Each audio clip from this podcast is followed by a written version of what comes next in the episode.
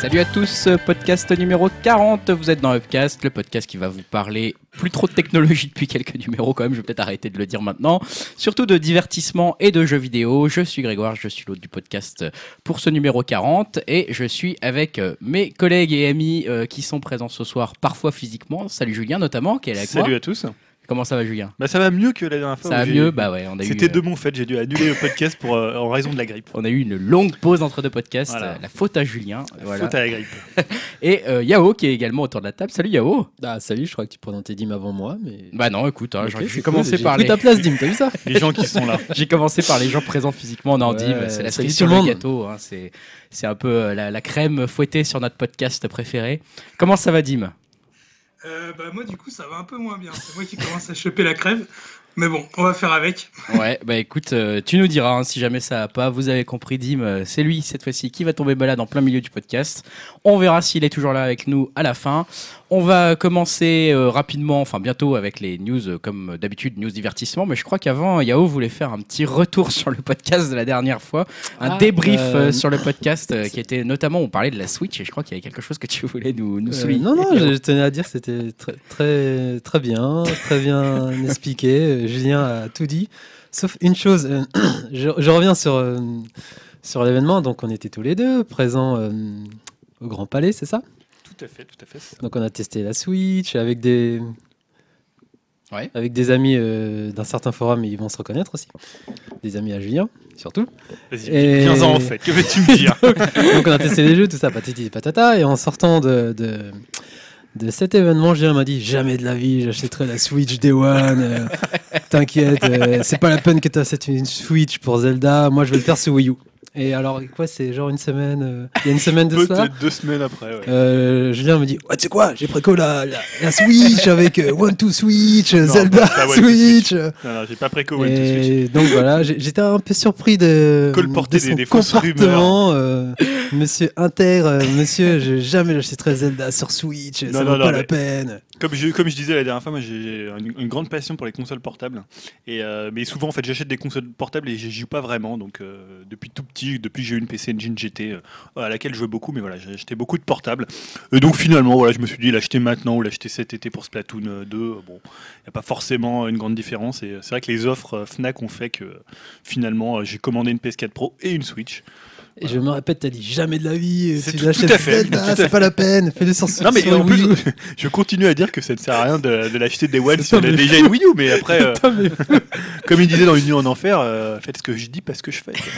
Comme quoi, mais à mon avis, t'es pas le seul à avoir changé d'avis et j'ai l'impression Oh que là les, là. les précommandes vont s'enflammer plus. Bah, que- on en parlera tout à l'heure, puisqu'on On en parlera dans la une partie vidéo. Tout à fait. Allez, on va là commencer. nous annoncer. Dis-moi s'il va l'acheter. aussi. Ah, je serais étonné. Là, je serais étonné. On va commencer avec la partie divertissement.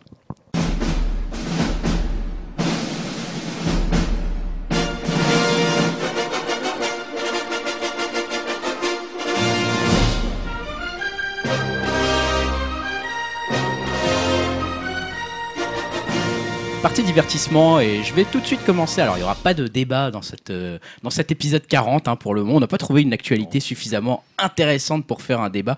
On débattra peut-être des news. on débattra certainement des news. hein. Il y en a certainement qui vont vous étonner. Restez avec nous jusqu'au La bout. quatrième va vous La étonner, quatrième va vous étonner. Non, je commencerai par euh, traditionnellement mon point série, puisqu'on a eu beaucoup, beaucoup de news sur les séries et les prochains développements de séries entre nos deux podcasts, surtout qu'on a eu un mois qui s'est passé, donc forcément, on a eu pas mal de news.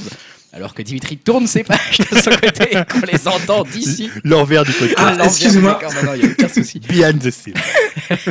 Non, je voulais commencer à parler de certaines séries et notamment une série qui s'appelle Feud, la nouvelle série du créateur d'American Horror Story. Alors, je ne sais pas si je la prononce pas hein, bien ou si c'est pas Feud ou Feud. En tout cas, c'est F-E-U-D. Voilà. hein. Donc, c'est euh, c'est le premier euh, teaser euh, qui a révélé cette nouvelle série euh, de Ryan Murphy, hein, donc qui a créé American Horror Story, qui a un grand succès euh, aux États-Unis et en Europe. Et euh, là, ça va traiter des combats et affrontements célèbres de l'histoire. Voilà, hein, donc euh, la première saison, a priori, va raconter la rivalité entre les actrices Joan Crawford et Bette Davis sur le tournage de Qu'est-il arrivé à Baby Jane de Robert Aldrich, sorti en 1962. Et euh, le casting est quand même à la hauteur des, des rôles pressentis, puisque c'est Susan Sarandon et Jessica Lange qui interpréteront les deux actrices. Jessica Lange, on a l'habitude de la voir travailler hein, sur les projets de Ryan Murphy, donc on n'est pas trop étonné de, de voir ça. Euh, a priori, euh, ça serait composé de 8 épisodes et la série débute bientôt puisque c'est le 5 mars sur FX. Et justement, si on parle euh, justement des séries de Ryan Murphy, c'est l'occasion aussi de parler de American Crime Story euh, puisque bah, vous le savez, moi je l'avais recommandé hein, dans mes conseils l'année dernière, The People versus O.J. Simpson, ça a été un des plus gros succès de, de- des séries de l'année dernière. On a eu pas mal de, une très bonne audience, beaucoup de, récompenses également euh, pour cette série. Et euh, Ryan Murphy a du coup donné un peu d'actualité sur cette, sur cette série-là et il a confié que les prochaines saisons ne seront pas aussi concentrées sur un procès, elles seront d'une forme un petit peu différente. Alors je cite, hein, il dit Nous ne ferons plus de procès comme on l'a fait avec People versus O.J. Simpson. Chaque saison, on cherche une façon de planter le drapeau dans la série, mais on doit être radicalement différent. Donc a priori, la deuxième saison sera centrée sur l'ouragan Katrina et ses répercussions, et une troisième saison, euh, déjà annoncée, serait consacrée au meurtre du couturier euh, Versace euh, par le tueur euh, Cunanan. En plus de ça, il est aussi question d'une saison sur le scandale Monica Lewinsky-Bill Clinton. hein. donc peut-être nous annonce-t-il déjà la saison 5. euh, enfin, je ne sais pas où. Voilà, il- en tout cas, il s'avance, hein, mais il peut, puisque le succès, je le répète, a été largement euh, au centre, au rendez-vous pour cette série. Et il dit que de toute façon, lui, ce qui l'intéresse, c'est pas finalement tellement le crime, c'est aussi le contexte social qui va avec ce crime. hein. Bien sûr, euh, on, on l'avait vu avec O.J. Simpson, c'était le sexisme, le racisme. Et a priori, il va retourner vers cet aspect-là avec le crime Versace.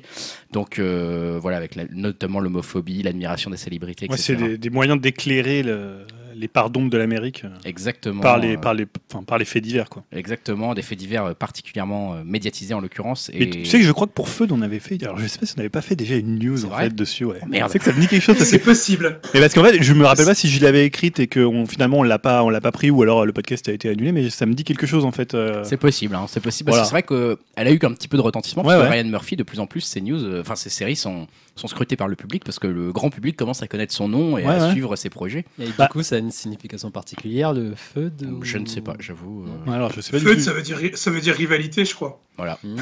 Merci, Dim. Notre traducteur. Ah, il est allé à New. York hein, quand même Ah, ça. dernièrement. Il y a pas si longtemps que ça. Ouais, c'est vrai. On sent qu'il a bien Mais voyagé. euh, Ryan Murphy, il avait fait- c'est lui qui avait fait comment euh, la série sur les ceux qui faisaient de la chirurgie euh, esthétique. Un nip tuck Nip Nip Tuck. Ouais. Ouais, c'était ouais, bien ça. c'était lui, ouais. Ouais, Ouais, voilà, il avait, lui. il avait déjà quand même sa, sa petite notoriété. euh. Il avait déjà une bonne notoriété, Peut-être clairement. pas- son nom était peut-être moins connu que Mais maintenant. c'est vrai que maintenant, euh, disons qu'il a plus aucun problème pour monter des projets, même si, tu vois, en annonçant déjà 4 saisons, 5 saisons d'une série, euh, alors qu'on n'en a eu qu'une première saison, euh, c'est déjà euh, voilà, un certain succès, sachant qu'en plus, euh, American Crime Story, c'est pas avant 2018, Ah la ouais. saison 2. Donc là, on parle déjà de 2020, 2022, etc. Quoi. Ouais, Dim En, tout cas, c'est cool euh, si euh, ces séries elles marchent bien euh, autre que American euh, Horror Story parce que je trouve qu'American Horror Story euh, depuis la saison 4, ça décline en niveau qualité euh, chaque année quoi. Ouais, c'est vrai que j'ai eu du mal à suivre. pire en pire. Ouais, a priori, là, ils parlent d'un renouveau, puisque tu sais, ils vont, ils vont faire un lien entre toutes les saisons, là. Mais, euh, mais c'est vrai que j'ai du mal à croire que ça va relancer un petit peu pour la American Horror Story euh, la passion. Parce Mais que- euh, ça a été renouvelé en plus pour une saison jusqu'à 8, il me semble. Quand Ouais, même. ouais, ouais, je crois que c'est ça, ouais. Non, mais ça marche vachement bien aux États-Unis, American Horror Story. hein. Bon, je continue sur mes séries euh, avec Arrested Development. Je sais pas si vous aimez, si vous suivez autour de cette table, et puis toi, Dim, Ouais, de je l'autre côté. euh, Moi, je connais. Je de Sky. Moi, je connais que le nom. Tu, tu disais Yao, Je toi ne suis aucune Tu ne série. suis aucune série. Bon, bah, écoute, Il ne joue à rien, il ne suit que la parole de film. On ne sait pas pourquoi il est là. Voilà. non, Non. mais je connais deux noms. Après, j'ai jamais regardé. Bah, Arrested Development, écoute, je te le conseille au passage. hein, si tu un jour tu t'abonnes à Netflix, tu en pourras fait, la je dois avouer, pour te dire, depuis l'arrêt de Malcolm, euh, j'ai pas trouvé de série. euh, Ah bah, je pense que- euh, à la hauteur pour moi. Donc, euh, Eh ben, Arrested Development pourrait être un bon candidat. hein. délire, C'est vraiment très très drôle. Euh, c'est pas exactement le même délire. Je crois que c'est encore plus euh, ce- dans le non-sens que, que Malcolm. Ça va vraiment vraiment loin dans l'humour, euh, complètement barré. Et euh, c'est une série qui est devenue culte hein, parce qu'elle a été tournée en fait il y a longtemps cette série ouais, mais elle est terminée, c'est ça? Elle est Parce que j'avais vu qu'il y fait, avait pas de genre de pétition pour qu'elle reprenne. Bah voilà, c'est un peu ça le problème, enfin le problème, le sujet de cette news, c'est-à-dire que on est euh, depuis une éternité sur la cinquième saison, le cinquième chapitre d'Arrested Development est censé être en, entré en production et c'est tout le temps repoussé en fait. C'est tout le temps repoussé. Pourquoi? Parce que tous les membres qui ont fait justement le casting original d'Arrested Development sont un peu devenus des stars depuis et euh, ils n'arrivent pas à retrouver des dates, etc. C'est hyper compliqué. Alors, euh, en fait, là, a priori, il y a TV Line qui a rapporté des informations comme quoi le tournage, le tournage de la cinquième saison pourrait commencer à compter du mois de juin prochain. Et qui aurait a priori euh, 17 épisodes, Euh, sachant que du coup il y avait eu une quatrième saison déjà en 2013 qui était déjà séparée des autres depuis pas mal d'années. Et euh, ça avait été déjà très compliqué parce qu'au niveau scénario ils avaient dû composer avec le- l'ensemble du casting et qu'il y avait déjà pas mal d'obligations parce que par exemple Il y a Jason Bateman, c'est ça? Ouais, voilà, il y, a- il y a Michael Cera, il y a, enfin voilà, il y a- il y, a plein de, de stars euh, qui, qui étaient devenues euh, de plus en plus connues. Et du coup, euh, ils avaient dû composer avec ça. Et notamment pour la saison 4, ce qu'ils avaient fait, c'est qu'ils avaient fait des épisodes centrés sur un personnage plutôt que sur la famille. Et c'était déjà beaucoup moins intéressant au niveau. euh, bah, regardez, c'était moins sympa, c'était moins marrant, honnêtement, ça avait bien moins marché. Et là, du coup, ils, diraient, ils ont dit qu'ils voulaient revenir quand même à l'histoire de faire vraiment montrer toute la famille d'un coup. Donc, euh, on va voir s'ils vont réussir à trouver des dates pour pouvoir filmer tous ça en même temps ça devrait pas être simple. Après, il y a peut-être une solution qui permettrait de gagner du temps, c'est que a priori la cinquième saison sera en partie basée sur des flashbacks, donc ils vont incarner, il y aura des nouveaux acteurs qui vont être euh, castés et qui vont incarner les versions rajeunies de nos personnages favoris justement. Donc, euh, donc on verra ça, mais je pense quand même que voilà, il faut encore pas trop trop mettre sa main à couper en disant que ça va se faire, etc. C'est toujours une série euh, très compliquée à faire et c'est pour ça, je pense qu'elle reste mythique en grande partie. Euh, je continuerai ce premier point et ce sera ma dernière partie, ma dernière news de la première partie des news séries sur euh, Stranger Things, hein, puisque forcément c'est une série également qui a eu beaucoup de, de- Ouais, de j'ai- sur succès. la hype des euh, 80s, là, c'est ça? Ouais, c'est ça, exactement. Et ils ont, bah, tu l'as dit, hein, vraiment une ambiance très 80s dans cette série. Ils ont dit, bien sûr, que pour la saison 2, ils allaient continuer. hein. Ils ne vont pas faire un saut temporel, donc on va rester dans cette ambiance très euh, 80s. On sait, euh, a priori, qu'il y aura une partie qui va se passer sur le, qui va se focaliser sur le passé du shérif Jim Hopper. On sait également, puisque là, c'est pas vraiment un spoiler, hein, vous avez, pour ceux qui l'ont vu, qu'on va revoir Eleven, hein, a priori, euh, puisqu'ils le disent partout. Elle est partout sur les affiches et on les a déjà vus dans la bande-annonce, donc. euh, ils l'ont, ils l'ont clairement annoncé. hein, les gens, euh, Eleven est de retour. Ça sera un élément essentiel de la saison, hein, sans qu'on sache ni comment ni pourquoi. Et on va explorer son passé, a déclaré, ont déclaré les, les créateurs. On va apprendre donc d'où elle vient, enfin, comment elle est venue au monde a priori, comment le programme scientifique a fait d'elle ce qu'elle est, a confié donc le showrunner au magazine Entertainment Weekly. Donc euh, on a aussi d'autres news a priori hein, sur cette sur cette saison 2 de Stranger Things. Ça serait a priori Sean Astin qu'on va retrouver également dedans. C'était celui qui incarnait Sam dans Le Seigneur des Anneaux. Donc euh, peut-être qu'il aurait euh, a priori au début c'était pour un petit rôle. On, qui, savait qu'il incarnerait un certain Bob Newby, un nerd aux commandes de la radio euh, Dawkins, donc la ville dans laquelle ça, ça se passe. Mais a priori, il y a des rumeurs comme quoi il dirait qu'ils auraient en fait un rôle un peu plus important que ça et peut-être même un potentiel boyfriend de Winona Ryder dans la, dans la série. Donc on verra. hein. Il y a pas mal de choses qui tournent autour de cette série parce qu'elle est, elle, est- elle fait la hype, hein, clairement. Il y a même euh, Shyamalan qui a dit qu'il aimerait réaliser des épisodes de la saison 2. hein. donc on va voir si finalement euh, Ils il ont va dit le non. faire ou pas. Ah non, on Non, non. pas, non. Non, ça va se planter. non. Donc voilà, bon, et puis tout ça, ça a été En même, l'occasion. en même temps, euh, excuse-moi, mais Vas-y, Shyamalan, c'est le protégé des euh, frères euh, Duffer, il me semble. C'est lui qui les avait engagés sur sa série euh, Wentworth Pines ou un truc comme ça, il me Mmh, semble. C'est pour ça qu'ils ont des, c'est pour ça qu'il s'est exprimé particulièrement là-dessus sur Stranger Things alors. Mmh, Ça je savais pas, tu vois. D'accord. Donc en fait, il les connaît les mecs qui sont derrière, quoi. Voilà, exactement. ouais. D'accord, ok. Bon, en tout cas, du coup, ça a été l'occasion. euh, Il y a eu le Super Bowl entre nos deux podcasts et effectivement, hein, on a vu euh, le premier teaser de la saison 2. Et donc, euh, voilà, une, le- une, une première date hein, pour la diffusion. Ça sera le 31 octobre prochain qu'on retrouvera tout ça. Voilà. D'ailleurs, la, la bande-annonce, c'était une des bandes-annonces qui avait le mieux euh, Ouais. marché du, euh, du Super Bowl. hein. Bah, clairement. Enfin, qui a, retenu, qui a retenu le plus euh, l'attention. Ah ouais, sur Twitter, ça a été la folie et on sent que les news se déchaînent. La, la série avait très bien marché pour sa saison 1 et a priori, elle est déjà. euh, Netflix frotte déjà les mains pour la saison 2 puisqu'effectivement, les gens l'attendent visiblement de pied ferme pour Stranger Things. Bon, ça me laisse le temps de la regarder 31 octobre, ça. Bah écoute, euh, on te la conseille. hein, Ah ouais, je- sais. Vas-y, C'est au programme. je te, je te laisse la parole, Julien, justement. hein, ça sera la première moitié de mes, mes news séries. Je vais m'arrêter là. Et je te passe la, la, la parole pour revenir un petit peu dans le passé, entre nos deux podcasts, euh, Ouais. pour parler peut-être un peu de- des cérémonies. Oui, alors je, vais peut-être d'ailleurs la diviser comme ça, ça fera pas trop Bah, un écoute, tunnel de, de points cérémonie. Euh, bah, ouais, on en parlait déjà la dernière fois, il y a un mois, c'est vraiment la période des cérémonies, puisque là, de fin février, on aura les Oscars et les Césars. Euh, et là, on a eu aussi, on en avait parlé la dernière fois, les victoires de la musique. Alors, bon, le coup, il faudra regarder si nos, si nos prédictions et nos votes, quand on avait Chaton Pute qui était là, ont été bonnes. Alors, je sais pas trop on a eu, euh, on a eu bon. J'ai pas trop regardé en fait les résultats parce que c'était c'était vendredi, donc euh, certaines personnes m'ont euh, m'ont envoyé des textos pour me dire Oh, Ju- Jules a gagné euh, un truc dans musique urbaine. Euh, J'ai enfin vu ce que c'était Jules, j'ai vu une pub à la télé pour Jules, mais Ah, c'est de la grosse merde. c'est pas terrible. hein. C'est juste honteux, horrible. quoi. C'est honteux quoi. Bon, Par rapport à PNL, hein. c'est évidemment, Ah, c'est- meilleur, moins bien que PNL. hein. Bien sûr. Bien sûr. C'est déjà, c'est- pour moi, c'est une victoire que déjà t'entendre dire ça. Donc voilà, donc première info festival pour le coup, euh, plus que cérémonie, c'est le choix toujours très attendu du président du jury du Festival de Cannes, qui s'ouvrira le 17 mai prochain. Et donc le président de ce 70e Festival de Cannes sera Pedro Almodovar, qui succède donc, si mes souvenirs sont bons, à George Miller. Ouais, C'était lui, ça, euh, ouais. je sais plus si c'était il y a deux ans ou un an, hein. des fois je mélange un peu les... Ah, je suis étonné. Un peu euh, les trouvais- ça, ça me semble si tardif pour euh, Pedro Almodovar. Qu'il ait jamais été Ouais, président jamais été, C'est ouais. vrai. Ah, il a déjà été dans le jury, je crois, en 92, euh, notamment, je crois, avec Depardieu. Euh, donc voilà, c'est un peu, on va dire, un lot de consolation pour euh, bah, un réalisateur qui est très présent à Cannes. hein. C'est, il y a tous ses films sont pratiquement Bon, bah, chaque année. ans, ouais. Sauf qu'il a jamais obtenu la Palme d'Or. Alors on se souvient, Ah ouais il, non non, Ah ouais. il avait eu, je crois, un- il y avait eu un prix pour, euh, notamment à l'époque de Bolver pour euh, les- le, le quatuor d'actrices Hum. qui avait tout obtenu euh, le prix. Mais lui, alors il a peut-être eu peut-être hein, une fois un prix du jury ou quelque chose comme ça. Mais Hum. c'est toujours un peu le grand palme. absent des, euh, des, des palmes, alors qu'il y est quand même Quel très, très souvent. Donc voilà, Almodovar, bah, c'est 67 ans et 20 films au compteur. Il a, donc, comme je disais, il a souvent présenté ses films à Cannes et il a déclaré Je suis très heureux de fêter le 70e anniversaire du Festival de Cannes dans cette fonction si privilégiée. Je suis reconnaissant et honoré et j'ai le trac. Être président du jury est une lourde responsabilité et j'espère être à la hauteur des circonstances. Je peux vous dire que je vais me dévouer à cette tâche qui est à la fois un plaisir et un privilège. Donc, comme je le disais, il était déjà présent dans le jury en 92. Euh, voilà, c'est un habitué de la compétition. Euh, bah justement, voilà, j'avais, je m'étais noté ce qu'il avait eu comme prix. Il a eu le prix de la mise en scène pour Tout sur ma mère en 99, Ok. du scénario et de l'interprétation féminine collective pour Volver, et c'est tout. Ah ouais. Voilà. Oh purée, Ouais, d'accord. Ah ouais, je suis choqué là. Ouais, quand même. Ah, je m'attendais à une liste là, je pensais Non, que non, bah bon, déjà, bon, un prix de la mise en scène, un prix, euh, Ah, un prix du terrible. scénario. Attends, c'est nul. Là, bah, il avait présenté, je crois que c'était l'année dernière, euh, Roulietta, qui, avait rien eu, pourtant qui était plutôt, euh, plutôt intéressant. Voilà, toutes les années, ça lui a, ça lui a un peu échappé.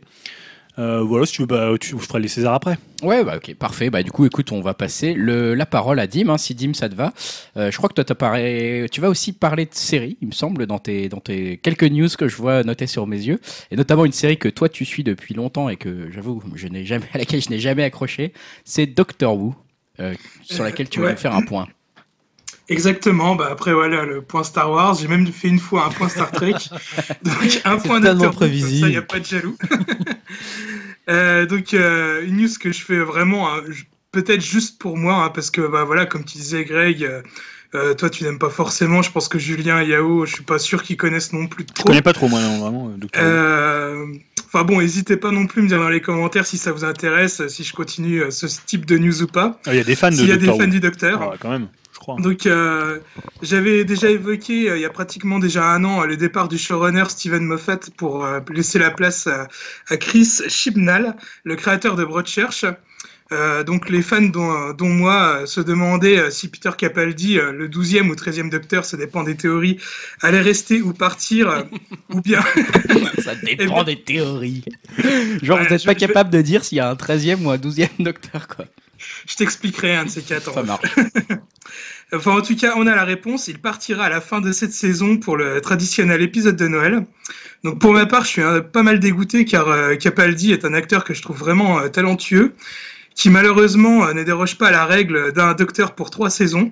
En plus, le potentiel de l'acteur a été gâché au début où il a pris le rôle avec une saison particulièrement nulle où on avait l'impression que les auteurs de la série ne savaient pas trop quoi faire avec lui et ont seulement réussi à bien écrire son rôle pour la saison suivante. Bref, euh, c'est là qu'on peut voir euh, toute la popularité de la série aussi en Angleterre, car je vois énormément d'articles pour euh, savoir quel acteur va rep- reprendre le rôle. Alors on parle pas mal de Richard Oyad, euh, c'est un des personnages principaux de IT Crowd, même de Idris Elba ou de Oh, Daniel Radcliffe, C'est un bon choix, ça. Daniel Ouais, bah Radcliffe, ah ouais, putain. Et même euh, Eddie Redmayne aussi, hein, Ah celui non, qui non, jouait non, non, dans, non, pas euh, lui, pas lui. Ah ouais, je suis trop mal. Non, dans non, les non, non. Ah putain, c'est pas possible, C'était pas le lui. film des Wachowski, ouais, c'était horrible. Oh là là. Il a, il a même fait une vidéo avec euh, bah, Peter Capaldi, le, le docteur actuel, euh, enfin un espèce de gag, euh, comme quoi il allait reprendre le, le rôle et tout, euh, il y a quelques temps. Mais le mec là, le Capaldi, il a pas dit qu'il voulait que ce soit une femme qui reprenne le rôle là dernièrement? J'ai cru lire un truc comme ça. Bah justement, tu me coupes l'herbe sous le Oh. pied, j'allais en parler. Putain, je m'y connais en Doctor Who. Un truc de fou. Mais bon, le préféré des fans pour l'instant, ça reste quand même Ben Wish- euh, Whishaw qu'on a pu voir dans les derniers James Bond, euh, celui qui avait le rôle de, Q. Et euh, moi, j'avoue que ça me plaît plutôt pas mal. Bon, même si je préférais avoir un inconnu, ça serait toujours plus sympa. Mais voilà, comme tu disais, Peter Capaldi, lui, il préférait que ça soit une femme qui, qui lui succède. Et l'idée, en règle générale, aussi plaît aussi quand même aux fans. Et alors là, pareil, ça fait pas mal de spéculations sur des noms. Alors, par exemple, Helena Bonham Carter. Ellie Atwell, celle qui jouait euh, l'agent Carter euh, dans les séries Marvel. Euh, et lui, Peter Capaldi, verrait bien euh, France Delatour ou encore Olivia Colman qui joue euh, justement dans Broadchurch et qui a aussi fait un, docteur, un épisode de Doctor Who. Mais bon, enfin en même temps, quasi tous les acteurs anglais ont joué dans Doctor Who. C'est clair. Mais ouais. C'est possible qu'une femme soit Doctor Who? Enfin, moi je connais pas la série, mais c'est. Alors c'est une race extraterrestre. C'est une race extraterrestre. Dès qu'ils meurent, en fait, ils se réincarnent, ce qui est plutôt pratique pour changer les acteurs quand ils en ont marre de tourner. Ah ouais, d'accord. Et en fait, euh, la race, c'est les seigneurs du temps. et Il y a déjà eu des seigneurs du temps qui sont incarnés en femmes. euh, Ah ouais, ok. euh, donc voilà, ça pose pas de problème. Aucun Et- souci. hein. Ouais. Et c'est marrant que les fans soient plutôt. euh, parce que vraiment, des fois, dans des, dans des séries, les gros fans, dès que tu Ouais, changes un ça. petit truc, pas, ils sont pas très progressistes, quoi. C'est clair. Tu vois, donc euh, tu te dis, bon, alors une Après, femme, de- non, de- pas de femme. Doc- Doctor Who, ça a toujours été une série, je trouve, euh, un peu, euh, un peu en avance sur son temps, sur pas mal d'idées.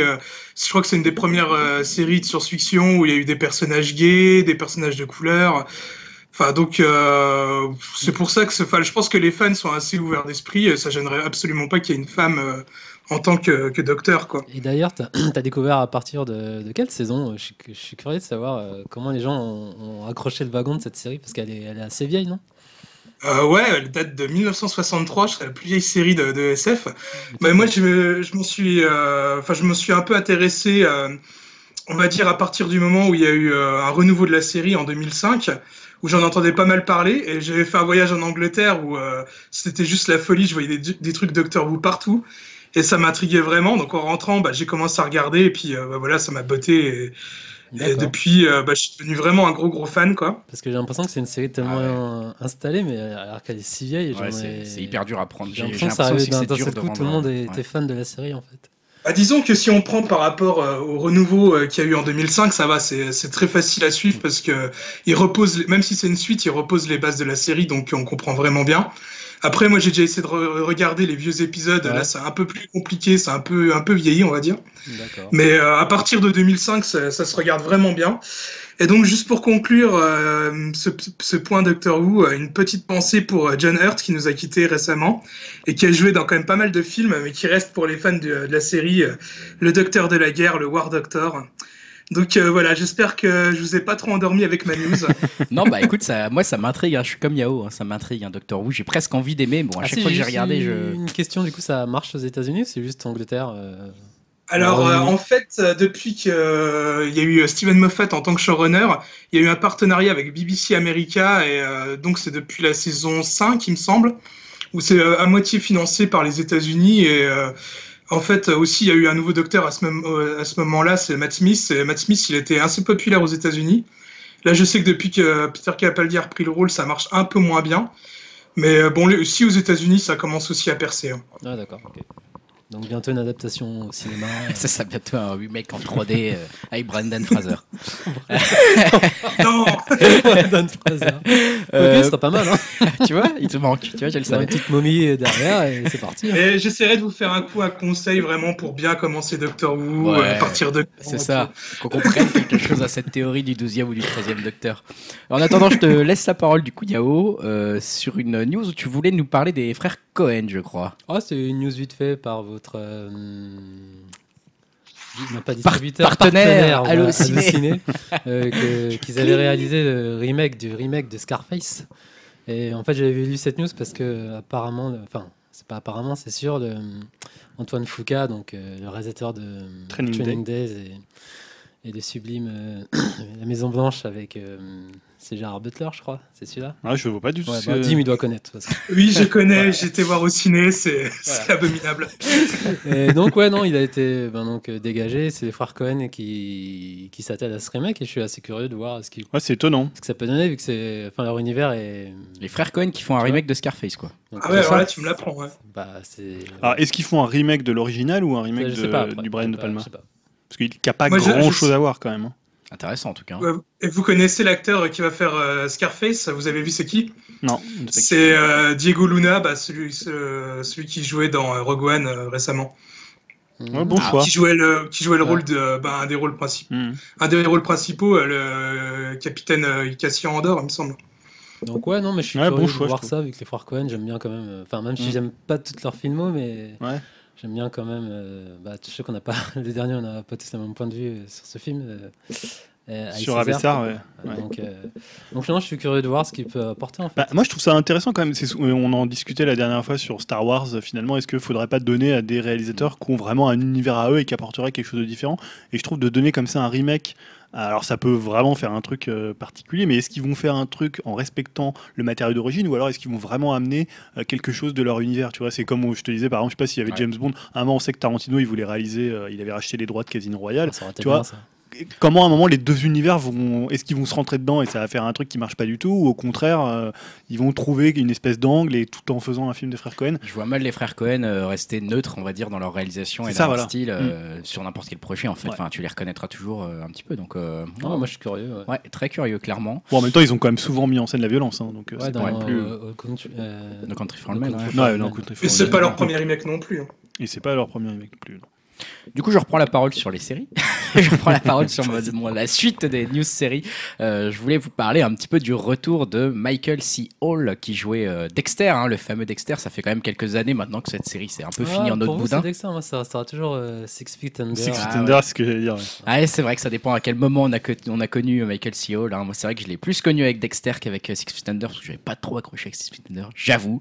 Euh, en tout cas, le voilà de retour dans une série, euh, re- retour à la télévision enfin, parce que c'est vrai qu'après Dexter, ça fait quand même trois ans qu'il faisait plus grand chose. il était malade aussi Il était malade aussi. Je également. Ah, il avait joué un méchant dans un film de Gérard Oui, Butler. ce que et j'allais c'est- dire, justement, je pensais à Dim. C'était un gamer sur les gamers, je sais pas. Ah, pour le point merde, hein, vous demandez à Dim. Il les a vus au cinéma, il les a tous vus. Euh, en tout cas, là, donc, il va revenir en fait dans un rôle secondaire a priori, puisqu'il va revenir dans The Crown.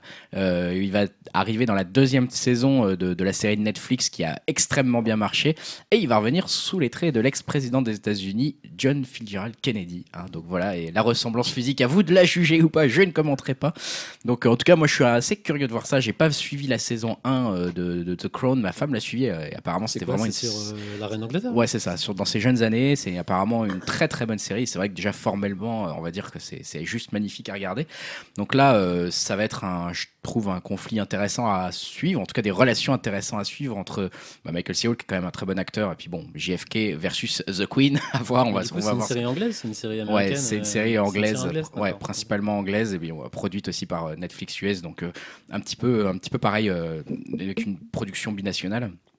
Euh, donc en tout cas, euh, voilà, là ça va se passer donc la deuxième saison plutôt dans les années 60. Hein, il sera pas tout seul à être le nouveau dans la série, forcément. On va aussi voir Jackie Kennedy qui sera interprété par Jodie Balfour et euh, on va suivre ça de, près. hein. donc pour la deuxième saison de The Crown et le retour de Michael C. Hall à la télévision. Je voulais parler également d'un nouveau projet de série que je trouve assez enthousiasmant, hein, qui s'appelle Too Old to Die Young, qui est le nouveau projet de série de, de Nicolas Winding Refn, hein, donc le réalisateur de, de Drive, de The Neon Euh, entre autres. Euh, donc le réalisateur danois qui va coécrire, tourner et produire cette série, hein, donc Too Old to Die Young pour Amazon Prime cette fois-ci. Donc encore une fois, hein, les producteurs de séries type Netflix, Amazon sont dans les bons coups en ce moment, clairement. Une saison, une sais- saison qui serait composée de 10 épisodes, dont le tournage débutera en automne 2017. Avec Ryan Gosling à tous les coups.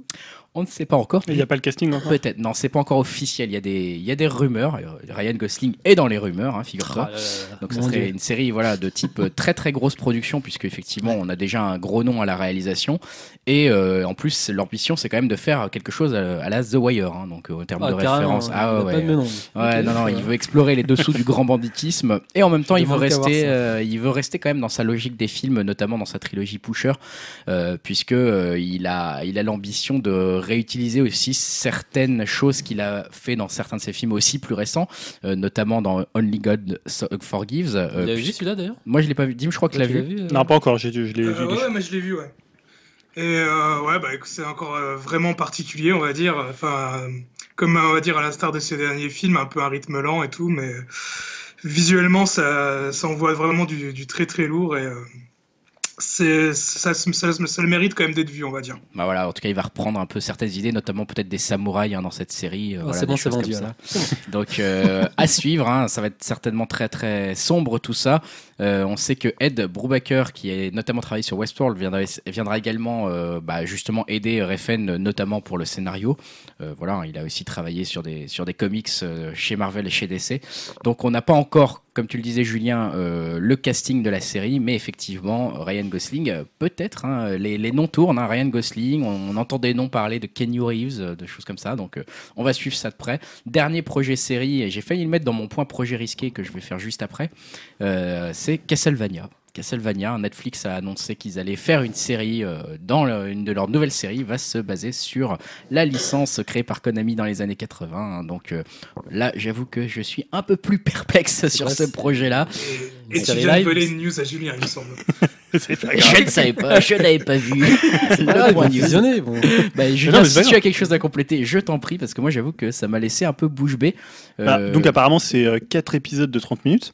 C'est live, c'est- c'est Euh, le live voilà. Comment Ce sera du live ou un des. un des Ah non, c'est- de l'animation.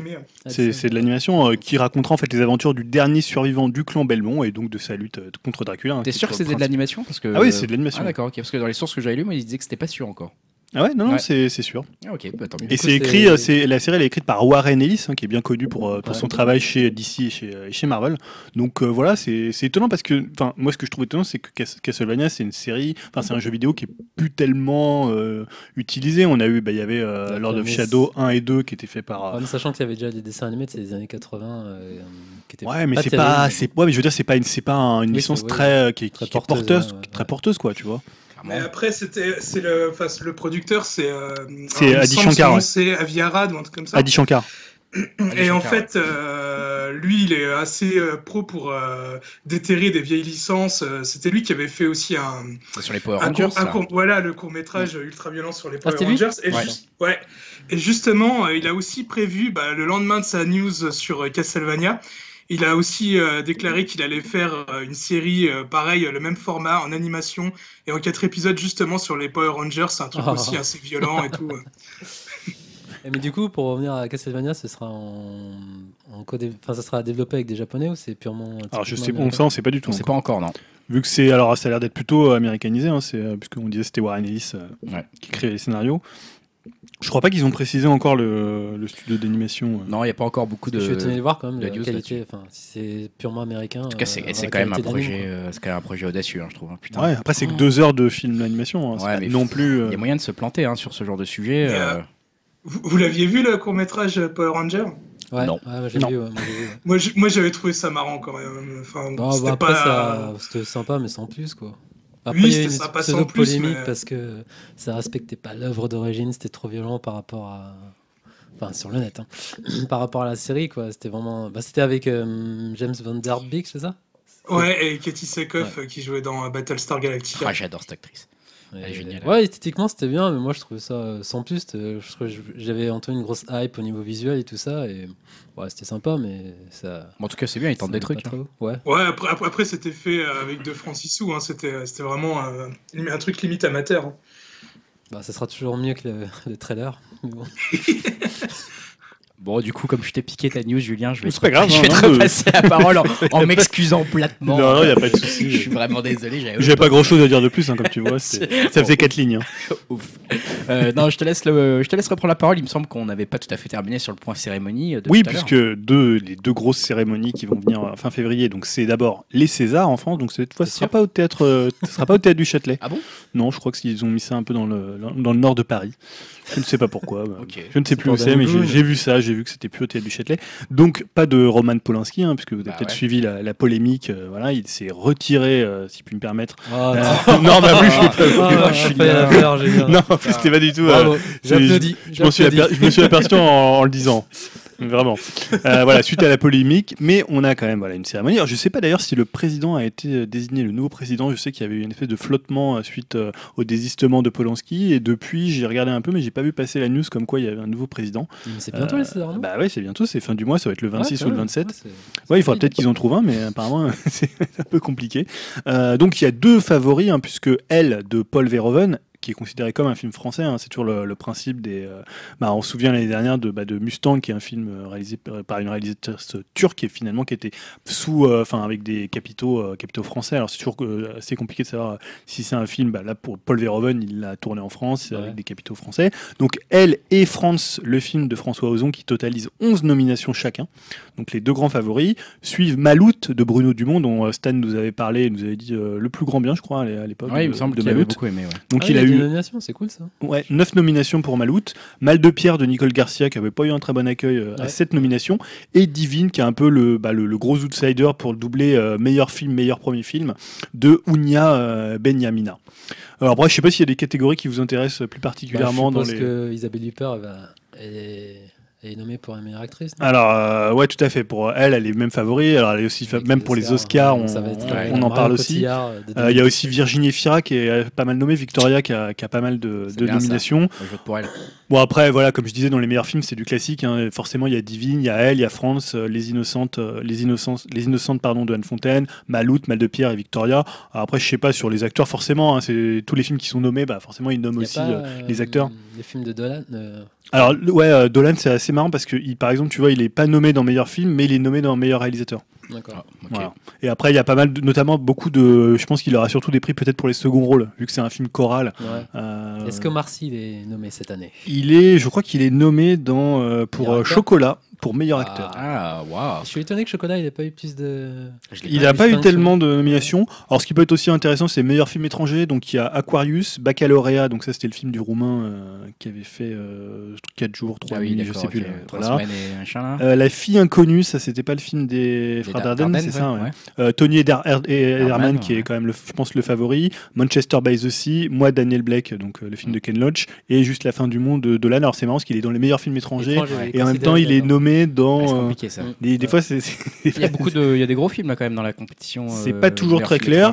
euh, ouais il y a des y a une bonne, bonne compétition. Meilleur long métrage d'animation il y a La jeune fille sans main. Donc, je vois Ouais, pas ce que c'est. entendu parler. Ouais. Euh, Ma vie de courgette hein, dont on Ah, t'en parlé et bien. La tortue rouge que euh, Yao n'a pas du tout aimé. Bah, C'est pas que j'ai pas aimé, j'étais. Mais assume, Mitigé. hein. Mitigé. Il est sorti, il m'a dit jamais je ne reverrai ce film, et finalement il l'a revu. hein. Mais je suis étonné, il n'y a pas de. La vengeance de Julien. Il n'y a pas de Zootopie Euh, bah non, c'est des films français là. C'est film Ah, français là. pardon, ouais. oui. Pour les films Et d'ailleurs, je vais passer aux Oscars. On va tout de suite enchaîner sur. euh, Je précise avant qu'il n'y aura pas de président pour la cérémonie des Césars. Ah, il y aura pas de président ouais, Non, non, Ah ouais. c'est sans président du coup. D'accord, il y aura juste Voilà, euh, pas, donc, pas euh, remplacé.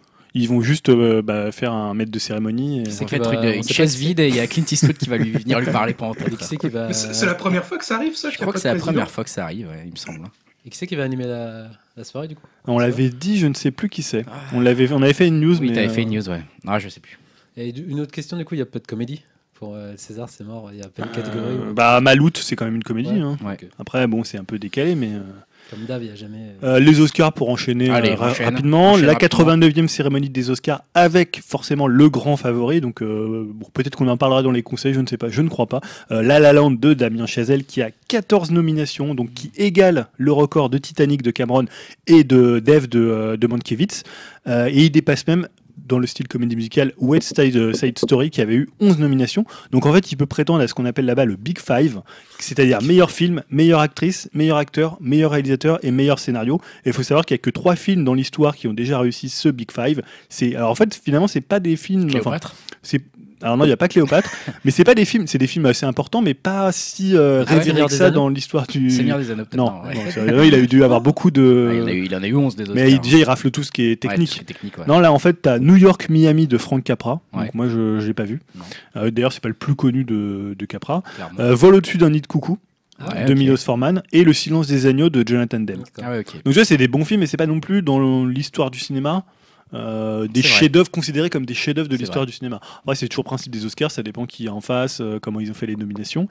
Euh, donc voilà, il y a aussi un, un outsider dont on parle beaucoup en ce moment pour contester la suprématie de La La Land, c'est Moonlight. Ah, bien sûr, ouais. de Barry Jenkins qui voilà qui a l'air vraiment taillé pour les Oscars et c'est vrai qu'on commence à voir comme ça on se dit ah, peut-être que La La Land on en parle tellement de La La Land on dit tellement voilà c'est le meilleur film de l'année donc ça lasse un peu les gens donc est-ce qu'il pourrait pas y avoir eu un retour de bâton sur La La Land et que Moonlight bah, euh, Surtout qu'il a tout gagné dernièrement à toutes les autres cérémonies euh, dont, dont on parle un peu moins, là, les trucs des, Oui. des auteurs, des, ac- des Ah, il a- machins, les BAFTA, des- là, il les a tout eu. Bah, il a eu tout au Golden Globe. Donc on, en parle, ouais. on en parle un peu plus. Alors, pour les, après, pour euh, ce qui est des nominations, forcément, un meilleur film, ça fera plaisir. Par exemple, je pense à, à Dim, il y a le film de Mel Gibson, hein, Tu ne tueras point, qui est nommé Ah, dans est la nommé. catégorie meilleur film. Euh, Très The, bon film. euh, The Arrival, donc je sais plus comment il s'appelle en français, le Ah, film Premier de Contact. Premier Premier Contact, Contact, ouais. le film de Denis Villeneuve. Euh, voilà, dans les trucs. Bon, après, c'est classique. Qu'est-ce qui pourrait être intéressant? C'est euh, bah, meilleur film d'animation. Il y a euh, Kubo et l'armure magique. Ah. Ça, c'est bien ça. Vaiana, ça fera. Ça, c'est un scandale, ça. ça, c'est bizarre. Ma vie de courgette, Ouais. qui, est, qui est nommé Zootopia Ouais, ça, c'est abusé quand même de Disney, les auraient pu. Bref. et La Tortue Rouge. Ouais, comme quoi. hein. Meilleur film étranger, il y a bah, Tony Ederman. Ouais. Euh, Mr. Ov, alors ça je connais pas du tout. Non plus. Euh, Tana, je ne connais pas du tout. Donc le client d'Asghar Farhadi euh, qui se rendra pas aux Oscars euh, suite, à, au- suite à ce qui s'est passé Au avec Muslim Trump. hein, euh, ouais. Muslim, voilà, donc il n'ira pas. Et Les Oubliés de Martin Zandvilt, je ne connais pas du tout. Donc une sélection assez euh, Pointu. pointue, on va dire, non, ou alors de films qui ne sont pas forcément sortis. Juste euh. pour revenir sur les films d'animation, ça aurait été bien qu'il y ait Your Name de Makoto Ah ouais, Shinkai, c'est vrai. tu vois. Mais c'est pas un film américain. Non, mais bon. Ah, ils peuvent pas le mettre. Toi, tu proposes des choses qui ne peuvent pas rentrer dans les catégories des Oscars. Qu'est-ce que je te dise Écoute, si on fait les récompenses au Japon, on le mettra. hein. Voilà, donc tu vois. euh, Bon, en même temps, ma vie de courgette, je Ah, ne sais mais pas pourquoi il est. c'est pas américain. Ah, peut-être qu'il y a des fonds américains et qu'il est franco-américain, je ne sais pas. Ouais.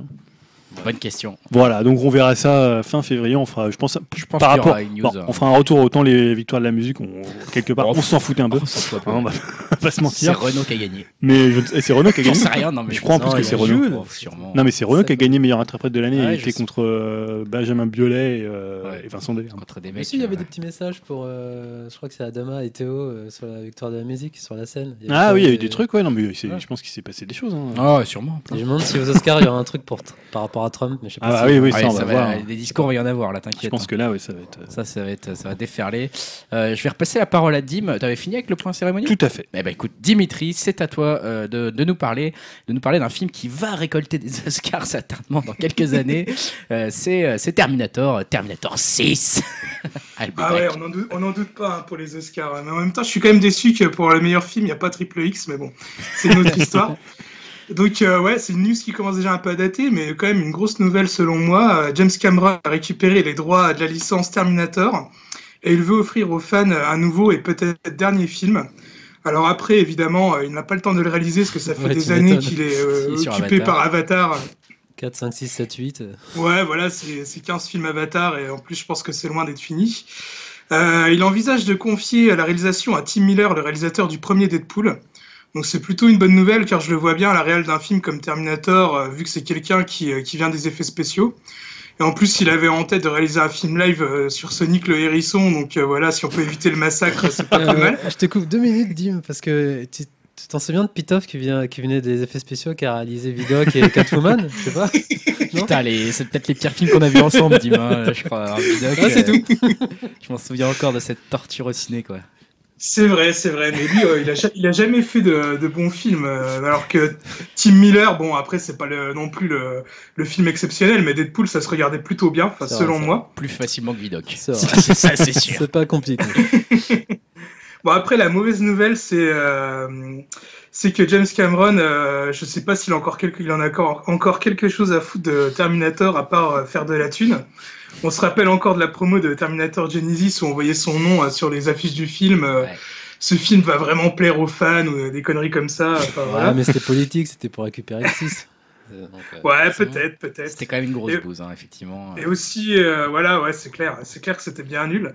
Et aussi, ouais, grande question, est-ce que ça va être une suite, un remake euh, ou un reboot euh, Et justement, est-ce que ça va prendre en compte le, le- vraiment le pitoyable Terminator Genesis on verra bien. Et je ne manquerai pas de, de, vous refaire une news si j'ai plus de, de nouvelles d'ici là. Bah écoute, avec plaisir, hein, parce qu'il faut qu'on suive ça de près. C'était tellement mauvais les derniers Terminator que là, il faut, il faut reprendre ça en main, je crois. englobe lesquels? Les 4, euh, le 3 4 oh, Bah ouais.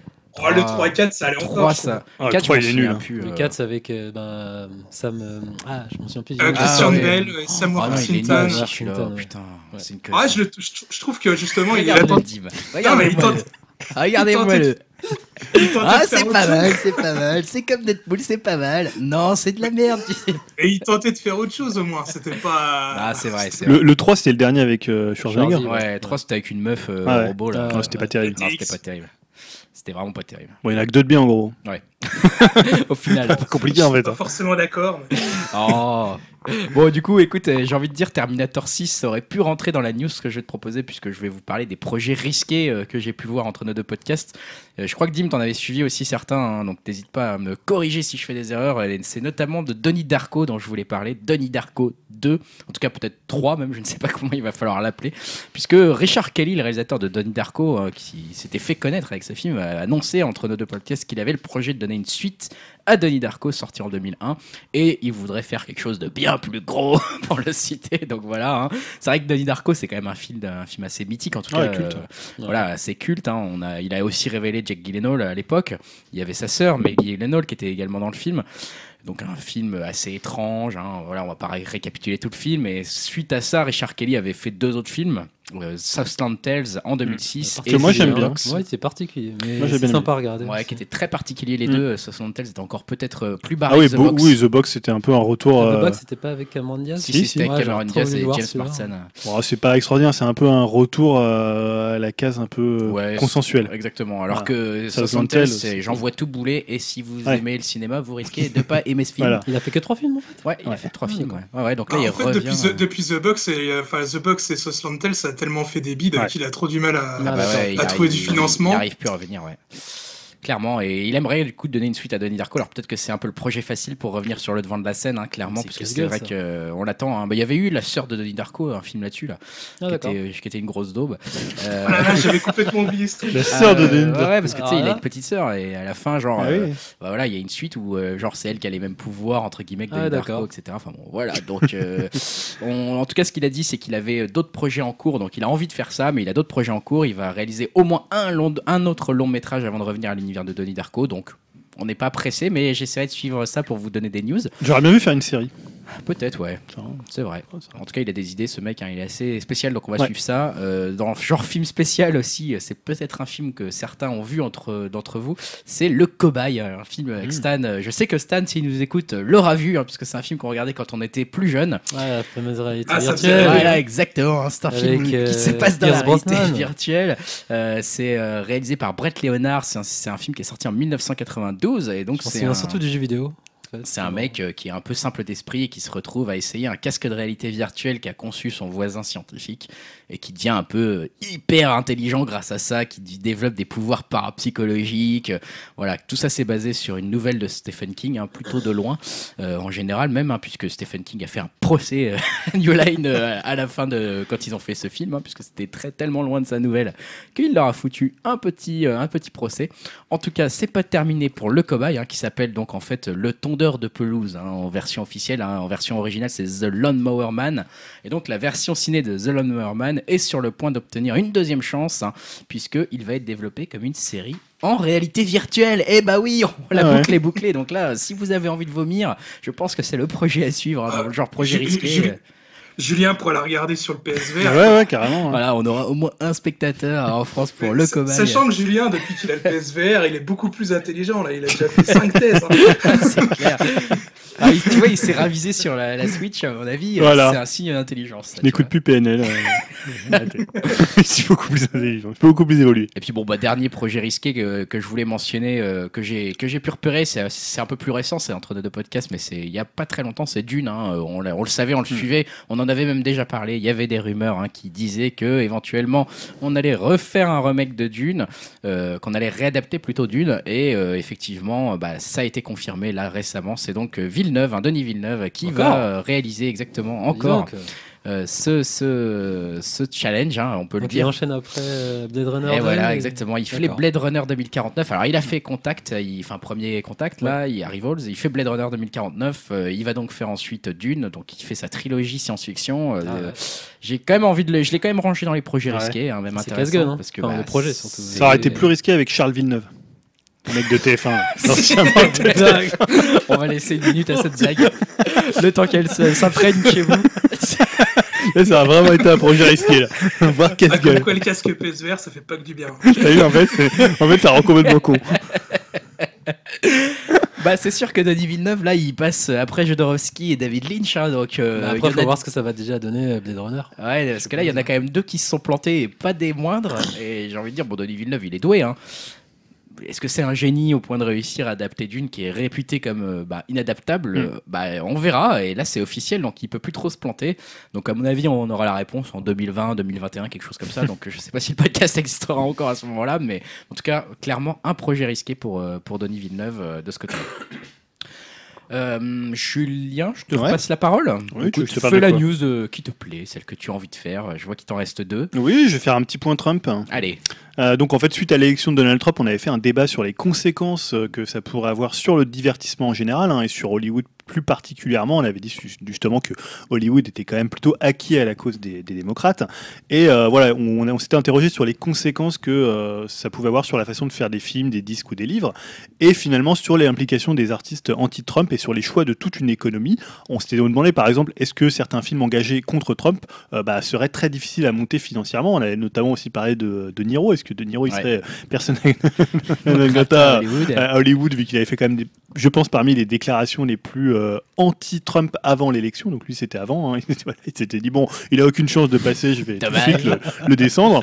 Euh, depuis, je sais pas s'il en a fait d'autres. Alors voilà, on n'a pas été déçus puisque énormément d'artistes ont pris position contre Trump, à la fois à titre individuel et lors d'événements de cérémonies, euh, bah, récompenses de prix. On a vu beaucoup de, de déclarations anti-Trump. On a même eu le happening artistique de, de Shia LaBeouf, bah voilà, qui appelle l'Amérique à ne pas se laisser diviser. Donc on a vu cette caméra qui tourne H24 avec son arrestation aussi très médiatisée quand il s'est fait arrêter par les policiers suite à une altercation avec, euh, je crois, un néo-nazi. euh, voilà, Euh, des choses qu'on va tourner. Mais enfin, c'était quand même quelque chose d'assez intéressant qu'il avait, euh, qu'il avait mis en place. Euh, et là, j'ai relevé en fait deux news qui m'ont interpellé. Donc la première, elle est anti-Trump. Alors si je vous dis FDT, est-ce que ça vous dit quelque chose? Hmm, FDT. Non, c'est les cousins de PNL ou... Pas loin, pas loin. vrai pas loin, parce qu'en fait FDT, c'est le nom d'un morceau. euh, Fuck de- that Trump, de Snoop Dogg, non? Alors non, c'est Fuck Donald Trump. Donc c'est le nom d'un morceau de deux rappeurs qui s'appellent IG, IG et Nipsey Hussle. Grandmaster Big B. Voilà, donc personnellement, je ne connais pas ces deux rappeurs. Et en fait, des activistes anti-Trump ont piraté des radios américaines en Caroline du Sud, dans le Tennessee, dans l'Indiana, dans le Kentucky et au Texas, donc des, plutôt des fiefs de, de Trump, on va dire. Pas trop des, des démocrates là-bas, euh, pour remplacer en fait euh, le flot de chansons rock et country par la diffusion en boucle du fameux morceau FDT. Euh, donc par exemple, il y a la station euh, Sony 107.9, hein, je vais pas vous le dire en anglais, mais voilà, en français ça passera très bien. Le titre a été diffusé pendant 15 minutes, obligeant le, le président de la radio à présenter ses excuses sur Facebook. Et donc, à contrario, il y a certaines radios qui sont ouvertement anti-Trump, qui ont bien accueilli cette manœuvre pirate. Par exemple, la radio hip-hop Oui 96.3 de Portland a diffusé donc le morceau FDP une heure par jour, toute la semaine d'investiture de Trump. Et il y a même une radio pirate de Seattle qui a diffusé le morceau en continu pendant toute la semaine d'investiture. Donc voilà, bon, c'est des petites radios pirates, mais c'était marrant de voir que certains activistes avaient euh, bah, piraté les, les radios pour passer ce morceau en boucle et, euh, et voilà, faire, une, faire acte d'activisme l'activisme. Euh, la seconde news, elle tranche un peu, je trouve, entre les pros et les anti-Trump. Je sais pas si vous avez vu passer ça. C'est une déclaration de Matthew McConaughey. Euh, donc, il n'a pas vraiment apporté son soutien, euh, ni un soutien appuyé à Donald Trump. hein. On ne savait pas si, bah, dans les, on avait fait un peu le, le camp des gens qui étaient pro-Trump, enfin des acteurs, surtout des acteurs qui étaient pro-Trump et ceux qui étaient anti-Trump, enfin les artistes en général. On avait vu voilà qu'il y avait Pas Quel- beaucoup de monde du côté de Trump. ah, il y avait quand même, il y avait du, Quelques il y avait du Steven Seagal, du Oui, Bruce oui. Willis, enfin un peu les, tu vois, un peu l'ancienne garde euh, America Great Again, hein, hein, qui est ça. mec cinéma Great Again avec des bons films d'action et des, et des- Mec cinéma great. mec ciné Great Again. Et euh, donc en fait là c'est Matthew McConaughey, donc lui on, on savait pas trop sa position, et donc il a déclaré c'est notre président. Cette période d'inauguration a été très dynamique et a aussi beaucoup divisé le pays. En même temps c'est le moment pour nous de nous réunir, de faire la paix concernant cette élection et d'être constructif avec lui pendant les quatre années à venir. Donc voilà plutôt qu'un appel à l'indivision euh, comme on a vu euh, notamment avec Shia LaBeouf, enfin qui voilà qui disait qu'il fallait rester rester groupé. Là c'est presque un appel à l'union autour de- du président et de la fonction présidentielle qu'a lancé euh, Matthew McConaughey. Donc finalement, est-ce que c'est pas ça la démocratie? C'est une fois que les gens, la majorité, alors là aux États-Unis, la majorité, euh, on peut en discuter, mais Relative. elle est relative, mais donc voilà, que les, les États majoritaires ont choisi le président. Est-ce que finalement l'idée c'est pas d'être tous derrière lui euh, pendant 4 ans? Bah, Voilà, ça, c'est un autre Matthew débat. Ouais. Euh, Même si on peut considérer que les deux premières semaines de Trump n'ont pas vraiment donné envie d'être derrière lui. hein. J'ai envie de dire que c'est quand même dans deux semaines, euh, voilà, hein. Bon, il il a Ouais, fait beaucoup de choses. pas- hein, voilà. C'était pas exceptionnel pour le moment. Mais finalement, c'est peut-être ça la démocratie, hein, comme on dit, le, le- le moins pire des systèmes, euh, des systèmes politiques. Et finalement, ça serait peut-être ça. Donc j'ai trouvé que cette déclaration elle tranchait un peu avec. euh, En tout cas, il est bien philosophe, hein, je trouve, Matthew McConaughey. Ouais, hein. voilà. Pour le coup, euh, c'est clair qu'il est loin de, de Shia qui Oui. est en train de hurler devant une caméra, mais euh, également il est- intéressant, hein. Je crois qu'il est dérangé depuis, euh, depuis très longtemps. hein. je pense qu'il euh, il est pas tout à fait net maintenant. Ouais, mais bon. ah, il est assez génial quand même. Ah, il est assez génial. Moi, j'ai trouvé ça assez intéressant ce qu'il faisait là pour le coup. Euh, du coup, Dim, je te repasse la parole euh, sur euh, des, des suites, hein, des, des numéros 2 je- de, de- de choses. Je te laisse nous expliquer de quoi tu vas nous parler. Ouais, donc je vais déjà commencer avec Godzilla 2, alors, une Ah, très là, là. rapide. Euh, parce que je sais que chez Upcast, on guette toutes les news à propos du Monsterverse du studio Legendary, à savoir King Kong et Godzilla. Et le studio a trouvé un réalisateur pour Godzilla 2. Il s'agit de Michael Dougherty, le réalisateur de Trick or Streets et Krampus. Alors, c'est deux films d'hor- d'horreur assez sympas, avec un, un esprit assez proche euh, Je t'ai fait du plaisir. Joe Dante de Gremlins, par exemple. Quand Dim dit c'est assez sympa, ça veut dire que c'est vraiment nul en général. hein. Sur des films d'horreur, quand- ah non, sur un film d'horreur, toi t'es très bon public, hein, je te connais. Quand tu dis ouais, ce film d'horreur il est assez sympa, ça veut dire qu'il est quand même en général assez Non. moyen quoi. Franchement, les, les films, comme je disais, ils, sont, ils ont un peu un esprit euh, à la Joe Dante de Gremlins. Enfin, moi, Ah, ça me faisait va. pas mal penser à Gremlins. ces C'est une bonne citation alors, ça va. Euh, enfin, voilà, un style assez différent de, de Gareth Edwards, euh, le réalisateur du premier film. Clairement. Ah bah Et euh, on parlait tout à l'heure de, de Stranger Things et Eleven. L'actrice qui joue Eleven, Millie Bobby Brown, euh, va rejoindre aussi le casting, alors dans un rôle pour l'instant encore inconnu. Ah. Et euh, le film sortira en mars 2002 2019 et ce, ce sera sûrement une bonne intro pour euh, King Kong versus Godzilla. Ouais, sûrement. A- attend. On attend ça avec. Waouh. On est, on est chaud. C'est chez votre joie, les gars. Non, mais par contre, le seul truc, je sais pas, t'as vu l'affiche du euh, King Kong La version. Ouais, euh, la- l'affiche illustrée, japonaise. là, La fille ouais, japonaise, elle est géniale. avec, ouais. euh, Ouais, avec tous les kaiju et tout, Ouais. elle, claque bien. hein. Et euh, donc là, pour une deuxième suite, je vais parler de Incassable 2. Euh, donc euh, ouais, je vais peut-être briser le cœur de Greg euh, parce que euh, voilà, Tel album de verre. c'est un de ses films de super-héros préférés, il me semble. Ouais, c'est vrai. Ah, moi j'adore aussi. Et bah, Et, euh, malheureusement, c'est bien, c'est bien. en plus. Voilà, donc euh, en pleine promo euh, pour euh, Split. euh, D'ailleurs, euh, je sais pas si Chaton Pute l'a vu, euh, mais j'aimerais bien avoir son avis vu qu'il nous en a parlé la dernière fois. ça fait un gros Euh, succès aux États-Unis, hein, Split. hein. Attention, un gros gros succès aux États-Unis. Donc, euh, Ouais. Shyamalan est de retour avec Split. Mais les retours sont pas mauvais en plus pour Ouais, Split. ouais, apparemment, là, on sent bien un peu le comeback de Shyamalan. Ouais. À chaque fois, on dit ça pour ses nouveaux films, mais là, je pense On que je c'est bon. Ouais. Euh, donc Shyamalan a déclaré qu'il a travaillé dessus et qu'il, enfin sur euh, Incassable 2 et qu'il y avait de fortes chances que ça soit son prochain film. Alors perso, euh, je trouve ça aussi un peu dommage. euh, s'il y a bien un film super-héroïque qui, euh, qui se suffisait à lui-même, Bah ouais. c'était bien celui-là. C'était sans doute son Mais meilleur bon, film. euh, C'est ça bah le pire, ouais, quoi. son, son meilleur film, c'est clair. Je suis entièrement d'accord. Je dégaine, je, je dirais que c'est la jeune fille et, Ah ouais et l'autre, je l'adore, mais bon, il y a très Ouais, je peu l'ai de personnes je qui pas, je, t'avoue que je, j'ai peu de souvenirs de ce film, mais je- j'avais trouvé Ouais. Incassable 2 vraiment très bien fait et je suis un peu. Tu vois, il est en train de revenir à Shyamalan et il va repartir quoi. C'est Mais du coup, dommage. c'est avec le même casting Ouais, c'est dommage. Bah, euh, je sais pas, mais bon, j'espère pour euh, Bruce Willis, ça serait plutôt cool pour lui, parce que ça le permettra un peu de revenir sur le devant de la scène, parce que là, euh, Cashton. il, a rejoint, il, a, il a rejoint un peu les acteurs euh, qui font que des directs ou DVD, comme euh, Nicolas Cage ou euh, notre maître à tous, euh, Steven Seagal. Donc, euh, c'est un peu triste. Ouais, c'est vrai. aussi, mais- on verra bien. hein. On verra bien. Julien, je te repasse la parole avec une euh, dernière news de ton côté Ouais. sur euh, Scarlett Johansson. ouais, sur le whitewashing. Ah, C'est bah, c'est vrai un que ça fait sujet longtemps qu'on n'en avait pas voilà, parlé. dont ouais. on a beaucoup parlé dans Upcast en 2016. Et euh, un des films qui avait fait polémique, c'est l'adaptation donc par Hollywood de Ghost in the Shell, qui est basé alors à la fois sur la version animée de euh, Mamoru Oshii et sur le manga culte euh, de Masamune Shihiro. Et la série aussi, euh, Standalone. Et la série, d'accord. Ah oui, là, il y avait le Ah, standalone. euh, euh, ils ont ils ont un peu tout, tout mixé. hein, C'est un peu à la- à l'américaine.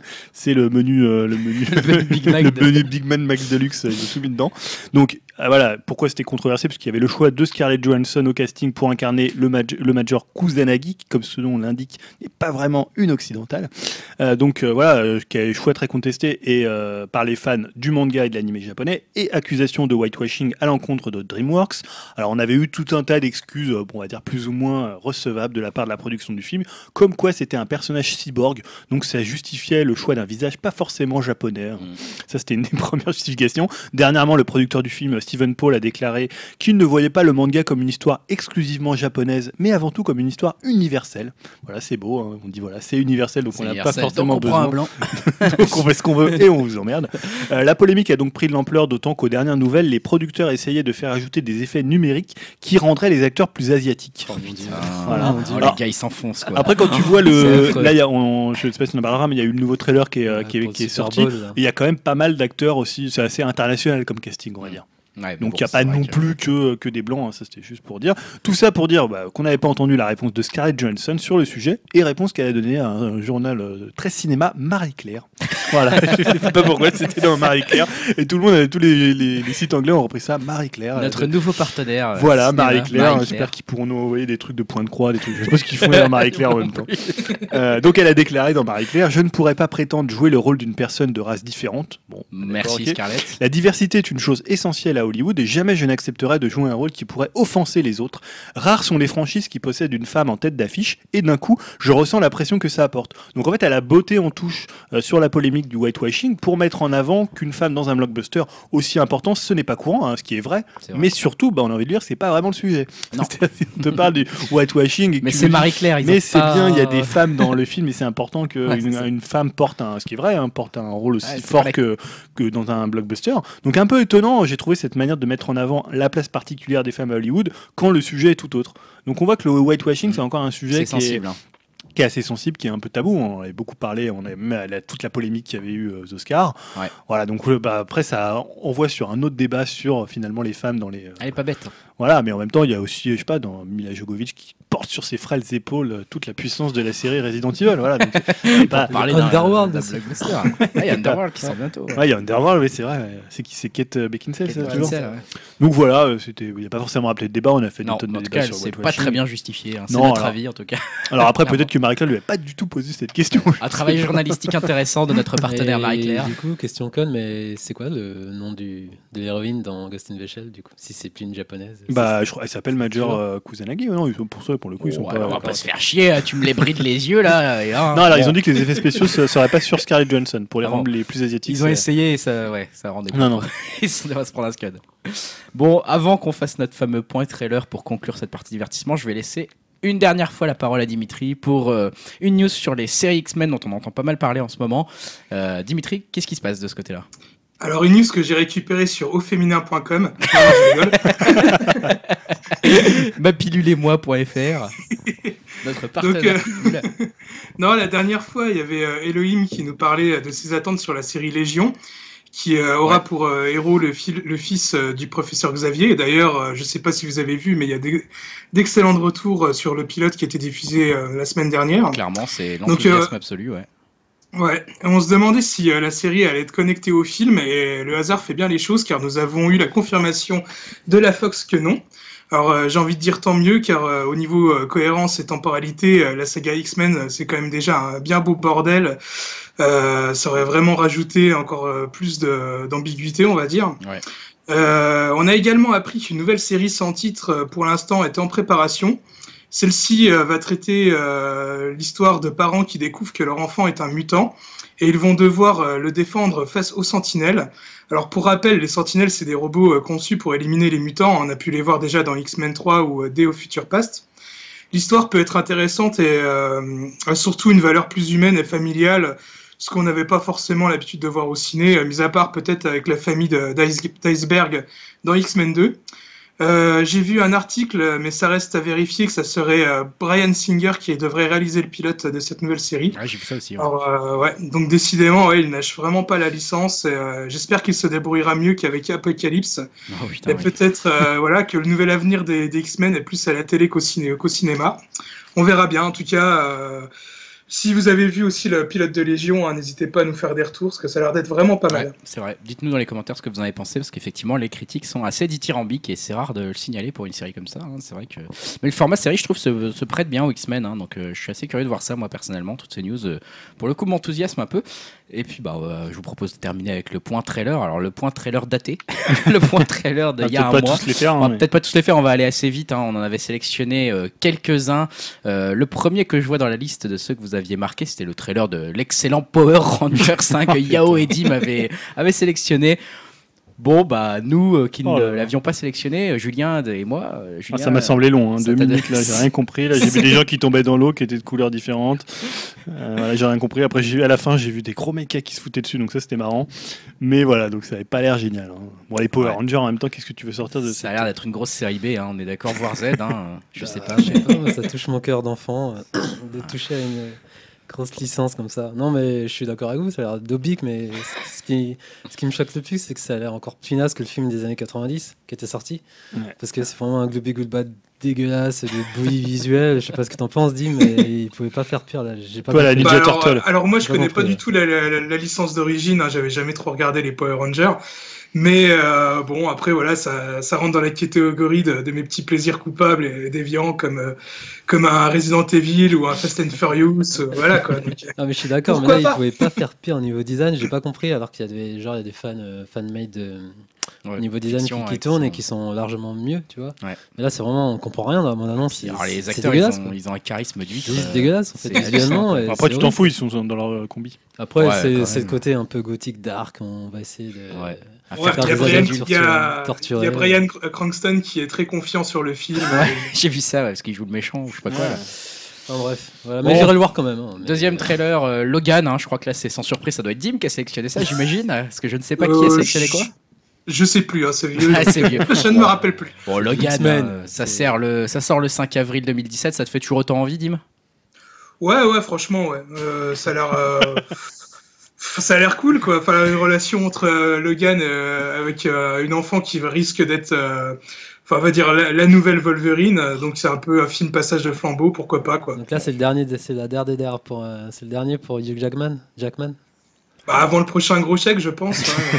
Moi, j'avais bien aimé le premier trailer où on entendait, c'est Ouais. on entendait Hurt de. Ouais, Hurt, ouais. euh, comment de. euh, Johnny. De Johnny de- Cash. De euh, Johnny Cash, ouais. Et là, je trouve que c'est bon. C'est un peu plus classique avec la gamine qui a les, les- les mêmes pouvoirs.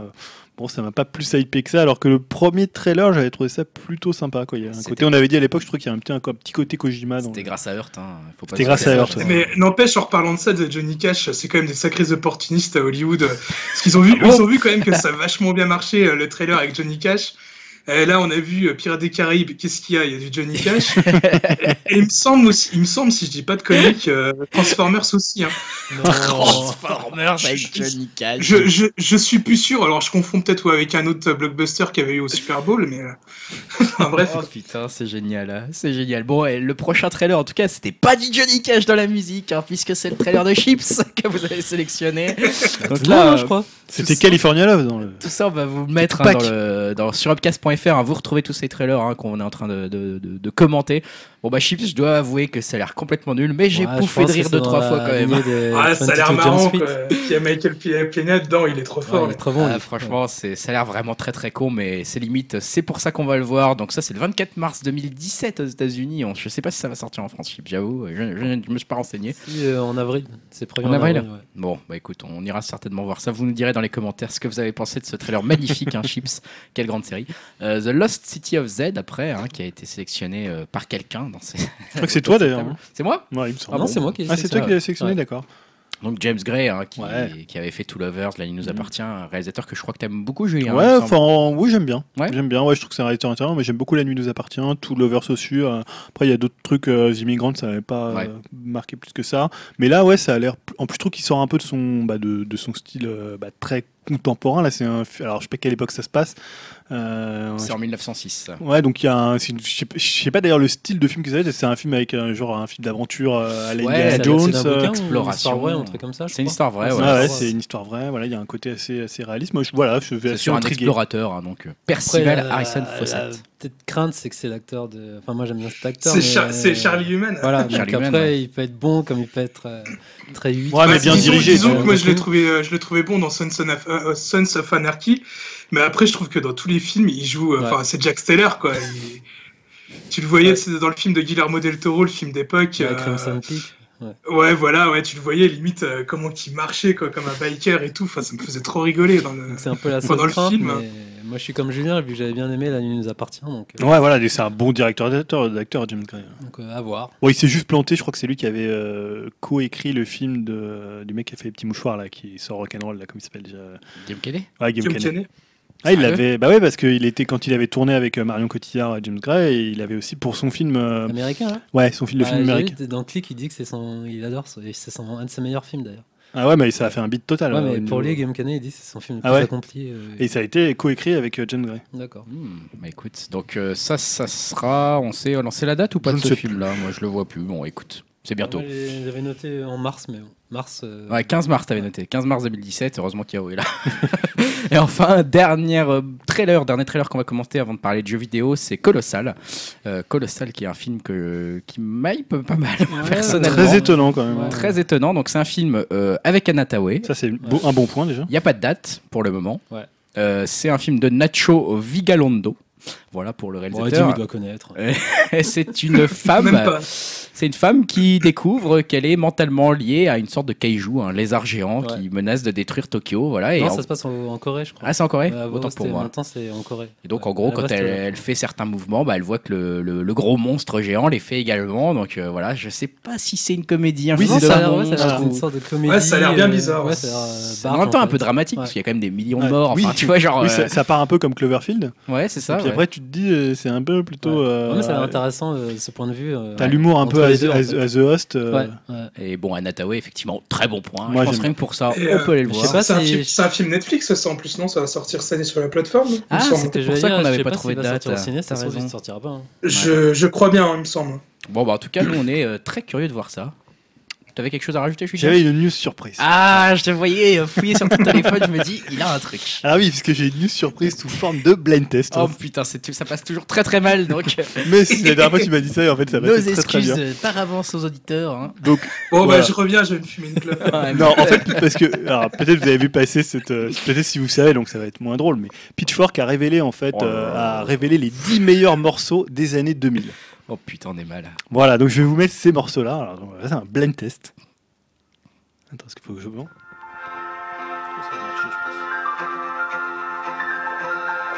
Ça c'est- Ça, c'est le dixième. Je pense qu'on n'en trouvera aucun. Ils sont tous, tous très connus. Ah, je le connais, mais je ne sais pas le titre. hein. Je vais avancer un peu. Pour... Rousseau, non? J'avance un peu. C'est La Rousseau. Ouais, c'est les machins là. Un groupe canadien. Ouais, voilà, les, les Bible là, je sais pas quoi là. Néon machin là, tu vois. Neon Bible, c'était leur deuxième Bible, album. ouais, merci. Arcade Fire. Arcade Fire. Eh, moi, les noms, je sais pas. Quand t'écoutes sur Spotify, tu regardes plus les noms. Neighborhood euh, Number One, donc le morceau qui ouvrait leur premier album. Attends, c'est un classement qui est fait comment C'est euh, ils ont eu un truc scientifique ou c'est juste eux non, non, c'est eux qui ont, des, d'accord. des- qui ont vraiment euh, décidé quels étaient les On deux peut-être faire les les, 10 meilleurs. seulement les trois premiers. Parce qu'il y en a 10, ça va être long. hein. Oh, allez, ça va être rapide. Allez, je vous en mets un autre. Je vous l'avance un peu pour le.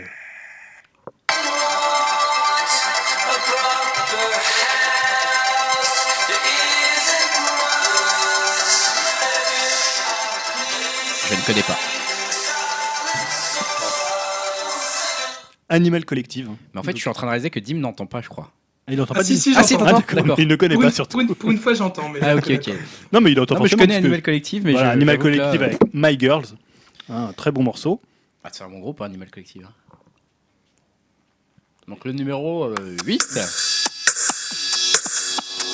Radiohead, hein Voilà, très bien. Donuts. Enfin. Quel morceau? Ça contre, je, je te dis, moi j'ai les morceaux. Le... C'est le, c'est le premier, al- le premier morceau de Hype to the Thief, non? Alors non, c'est sur euh, Kid A. Ah non. Idiotech Ah, Idiotech, ouais. ouais. Idiotech. Ah, j'étais plus sûr du titre, tu vois. Très bien, tu vois, tu en as trouvé. J'en ai trouvé un. C'est bon, j'ai mes points, les gars, à vous maintenant. C'est Missy Elliott, ça. Ouais, voilà, très bien. Ouais, voilà Missy Elliott. Il y a plus que Dim, hein, Dim, t'as la pression là. hein. Donc avec Ah, Get Your Freak On. Get. Your Freak On, ouais. super morceau. Un autre. Y'a pas du corne ou hein Je vous l'avance un petit peu pour la voir.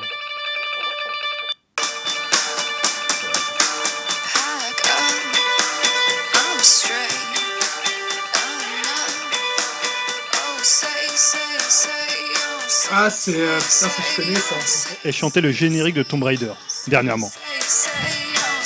L'indice.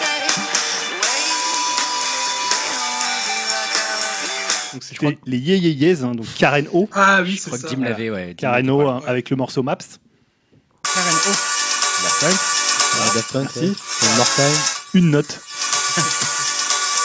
Il m'a assez fait souffrir comme ça ce morceau. hein. Ah, Beyoncé. Ouais, bien, Beyoncé, c'est ouais. ouais. Vrai que c'est quand même des morceaux connus. Ça, c'est un très bon morceau. hein. Donc Crazy in Love avec J'espère que ça s'attire pas trop, vas-y. mais- Je baisse un peu ton son. là. C'est Mia- c'est Sia là, ou je sais pas quoi là, Mia. Mia, Mia. ou Sia, je sais jamais. Mia. Mia, merci. avec euh, Paper Planes. Avec euh, le bruit de la caisse enregistrée. Ouais, voilà, et le flingue. euh,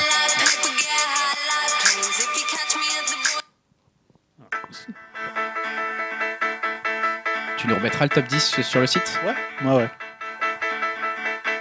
Là, je connais pas ça. Là, on est au numéro 2 là. Alors, je vais avancer un petit peu pour la voix.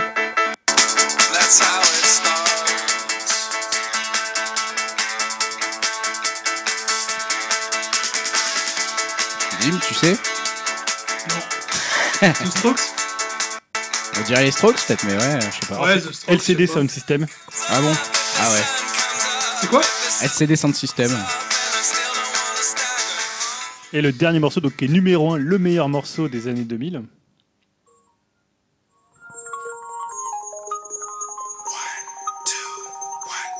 Et après,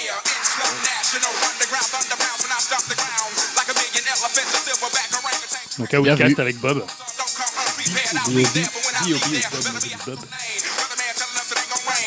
Classement intéressant.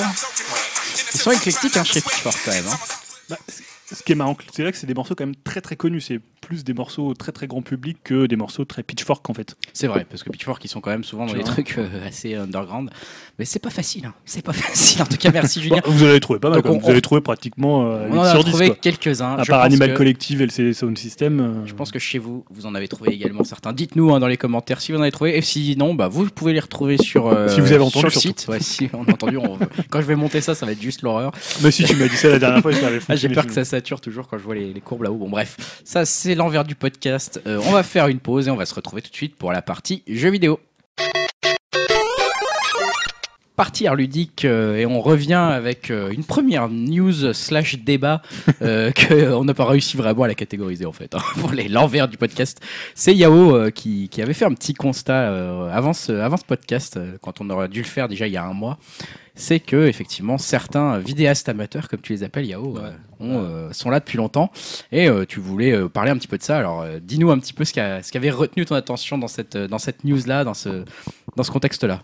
Bah, en fait, je me suis fait, j'ai fait un constat. Je me suis rendu compte que depuis que j'ai accès au net, ma, ma façon de voir le jeu vidéo a évolué, notamment en, su- en suivant certains vidéastes amateurs sur des plateformes telles que YouTube ou Dailymotion, qui, euh, bah, qui vont tester des jeux soit récents ou faire du, du rétro. Ouais. Donc ils m'ont parlé de leur ressenti de l'époque, euh, comment ils ont découvert ce jeu, euh, leur rapport à ce jeu à maintenant comparé à celui d'avant. Donc tout ça, ça m'a intéressé. Et en fait, j'ai découvert euh, plein, enfin plein, certains de ces hum, vidéastes sur la plateforme, sur le hum, site de jeux vidéo, jeuxvideo.fr, qui a fermé euh, maintenant. Ça fait, je crois, depuis 2-3 ans. Ouais, ça fait trois ans, un truc comme ça. Et en fait, fermé, ouais, ça. tout a commencé là-dessus. Notamment, ben, je vais en citer euh, Hooper, qui est un vidéaste euh, qui se situe à, à Toulouse. C'est Ouais. marrant, euh, avec son accent, c'est un personnage, quoi. Il y en a un autre qui s'appelle Bibi aussi, je crois qu'il est situé, euh, je crois, dans le nord de la France. Enfin bref, c'est c'est marrant qu'il soit éclaté euh, dans la France entière en fait. Et donc chacun ils ont leur style en fait. Il y en a qui vont faire des let's play, il y en a qui, comme je disais qui vont faire que du rétro, il y en a qui vont faire du, du live aussi, qui vont faire des tests, comme, bah, comme à l'époque des magazines aussi. Et euh, donc comme tu disais, ce qui m'a surtout, euh, enfin pas choqué, mais ce que j'ai constaté, c'est que ça, ça dure depuis 10 ans en fait. 10 Ils ont ans, ouais. acquis cette passion depuis 10 ans à faire découvrir des jeux, à être réguliers dans leur, euh, dans leur session. Genre, c'est une vidéo peut-être euh, toutes les deux semaines ou voire tous les mois, mais qui soit toujours carré à cette date en fait. Et, je trouve ça passionnant. Et on en parlait aussi par rapport à Resident Evil. euh, ça, c'est un jeu que je pourrais jamais faire vu que ça me fait flipper. et de- donc, de découvrir ce jeu à travers d'autres vidéastes, euh, c'est plaisant aussi de voir. Bah, c'est vrai que ça a vachement changé la en façon dont on a abordé le jeu vidéo. Moi, je suis pas, je suis pas aussi amateur que, que Julien ou toi, Yao, sur les jeux vidéo. Je suis, je suis ça de plus loin, on va dire, que vous deux.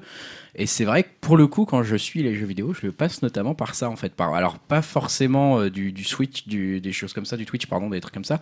Je pense à la Switch déjà, tu vois. Euh, c'est, je pense, passe plutôt euh, effectivement par du YouTube ou des trucs comme ça. Mais ce qui est marrant, c'est que même certains jeux auxquels je joue beaucoup, coucou Hearthstone, je, les- je, je les reconsomme ou je les consomme différemment en revoyant des Twitchers ou des YouTubers rejouer au même jeu, jouer différemment. Parfois, bah, par exemple, en ce moment, Hearthstone traverse une crise, hein, on va dire, hein, parce que la, la méta, etc., est pas intéressante. Mais du coup, euh, moi, j'ai plus envie d'y jouer, mais ça m'empêche pas de consommer le jeu encore Mm. en regardant d'autres personnes y jouer, et en essayant de les voir pourquoi eux continuent à y jouer, pourquoi ils apprécient ce jeu, etc. Et c'est vrai qu'il y, a- il y a un aspect intéressant de savoir, euh, un peu d'avoir la relation euh, émotive d'une autre personne sur un jeu. Et je précise sur moi aussi que ça m'a pas empêché de continuer à jouer si je Ouais. suis. et Ça me donne même envie Oui, parfois, fois de, te- refaire, de refaire des vieux jeux. Ah, je trouve que ouais, ça, ça, ça peut pousser à Pour revenir ouais. à, au, au- à Hooper, le vidéaste de- dont je parlais, lui, sa particularité, c'est que pendant 10 ans, juste avant de fêter ses 10 ans, il a jamais montré son visage, et ce que je trouve assez extraordinaire. 10 Avec euh, Internet, tout le monde entre, entre guillemets montre un peu sa gueule, mais lui, de, du début jusqu'à ben, jusqu'à ses 10 ans, il a jamais, jamais montré son visage, et je trouvais ça euh, ben, super intéressant. Bon, j'ai été un peu déçu qu'il le montre pour, euh, pour la dixième année, mais bon, il a montré une seule fois. Mais je trouvais ça euh, ben, très pertinent et voire couillu, enfin, surtout sur, sur le net. Et après, il y a d'autres euh, vidéastes comme Wawa, je sais pas, tu dois connaître. Ouais, ouais, je vois qui c'est. Qui a plus c'est un autre Il fait plus rétro, lui. Ouais, il fait du rétro, mais vraiment des émissions travaillées avec vraiment des recherches. Il invite aussi des, des personnalités du web ou des potes à lui à, à tester des jeux. Euh, donc, comme je disais, il fait des recherches notamment sur des jeux comme Metal Slug, euh, après des jeux hardcore, euh, ben, ça devrait te plaire sur Neo Geo. Ouais, j'avais vu celui sur son Metal émission euh, Back in Toys. Et en dehors de ça, il fait des, des, des- enfin pas ouais, des mini docs. Il va chez des gens filmer leur collection. Et je trouvais ça aussi plaisant. Après, ben, il y a Badim, tu peux rebondir. As, toi, tu connais le joueur du grenier, je crois aussi. Oui, voilà. Enfin, je pense que tout le monde connaît le joueur du grenier. hein. Mais euh, ouais, joueur du grenier, euh, Benzaï. Après, voilà, euh, tous ceux que tu as cités, moi, je les connais pas forcément. Je, je pense que je connais peut-être les deux plus connus, il me semble. Norman et Cyprien. euh, Après, oui, je vais dans, mon prisme. En fait, moi, Non, je, je ça- ça, compte Pardon, vas-y. Non, non, c'est bon, j'avais fini. Non, je disais juste que moi, je me concentrais sur ce que je disais et je mettais de côté ben, déjà tous les vidéastes euh, non francophones, genre euh, PewDiePie, euh, je connais pas PewDiePie, du tout. ouais. PewDiePie, pardon, tu vois. Et euh, Cyprien et. euh, Après, tu vois, certains- et Squeezie, je, je suis pas du tout. Donc, Moi aussi, il y en a plein que je connais pas dans ceux que tu cites. moi aussi, il y en a plein que je connais pas. Le, mais- le joueur du grenier, par exemple, c'est un niveau de réalisation et de professionnalisme qui est. euh, on est. Est-ce qu'on est encore dans l'amateurisme Parfois, c'est. Bah, je je me demande. que non. Je les ai regardés là il y a pas longtemps. Bah hier j'en ai regardé et euh, je me disais euh, que quand Ta même. fille euh, a regardé. euh, ouais, j'en- bah, surtout moi. et bon, bref, et ouais, euh, c'est- on atteint pour certains, effectivement, on voit que ça fait Et- longtemps qu'ils y sont, on voit qu'ils ont assimilé aussi les codes, voire qu'ils les ont euh, participé à les créer. Bah, D'ailleurs, t'en parles, bah, eux, eux, ils sont rémunérés. Enfin, il y en- Ouais. il y en a qui vivent de ça. Et je disais, par exemple, Hooper, il vit pas de ça. Et ça fait depuis 10 ans qu'ils intéressant. prennent le temps de faire ça. Mais Il y en a qui vont demander des dons. Je crois que ça se fait de plus en plus euh, via Ouais, des Patreons et tout ou ça, des- voilà. Donc c'est aussi d'ailleurs- c'est voir c'est plusieurs toutes ces différences en fait. Une euh, annonce à faire, c'est ça c'est ça.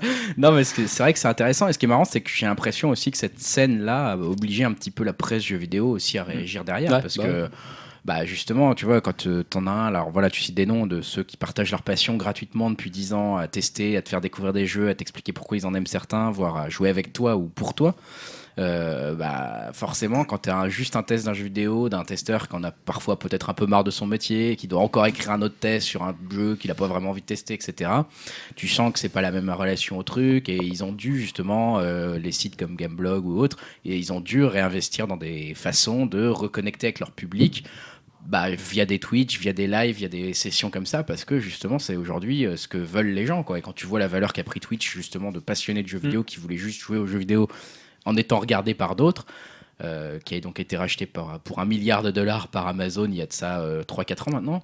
Euh, bon bah voilà, ils ont dû. Ça, mine de rien, ce, changement des amateurs et des vidéastes amateurs dans le jeu vidéo, ça a redéfini aussi la- la relation à la presse jeu vidéo dans son intégralité. Et quoi. même, on peut étendre ça, même ça, a rel- ça a changé la relation par rapport à l'industrie. C'est-à-dire Ouais. qu'aujourd'hui, pour les éditeurs, euh, un YouTuber en parlait de PewDiePie, mais on pense, enfin voilà, il y a plein d'autres. Ils sont plus importants que les magazines, c'est-à-dire qu'ils font Ouais, tellement plus d'audience. comme on dit, ouais. Ils sont, c'est des influenceurs beaucoup plus lourds euh, que ce que peut être un game culte euh, en France, que peut être un, même un jeuxvideo.com. Euh, donc ils préfèrent, en plus souvent, c'est euh, voilà, il peut être- peut-être plus facilement être un peu euh, à la solde entre guillemets de l'éditeur, c'est peut-être un Mm. peu plus facile. Ouais. Euh, on le voit avec certains, pas, pas forcément après bon voilà, c'est des, des gens qui s'en cachent pas et d'ailleurs ils sont obligés de mettre qu'ils sont euh, Rémunéré. voilà rémunérés par l'éditeur. Mais voilà, ça a complètement changé le rapport euh, qu'il peut y avoir. euh, T'as raison, ouais. Mais c'est vrai qu'il y a euh, cette pas qu'à la presse, ouais. Il y a cette frontière entre le, le vidéaste amateur où voilà, tu as celui qui le fait encore pour le plaisir et il a.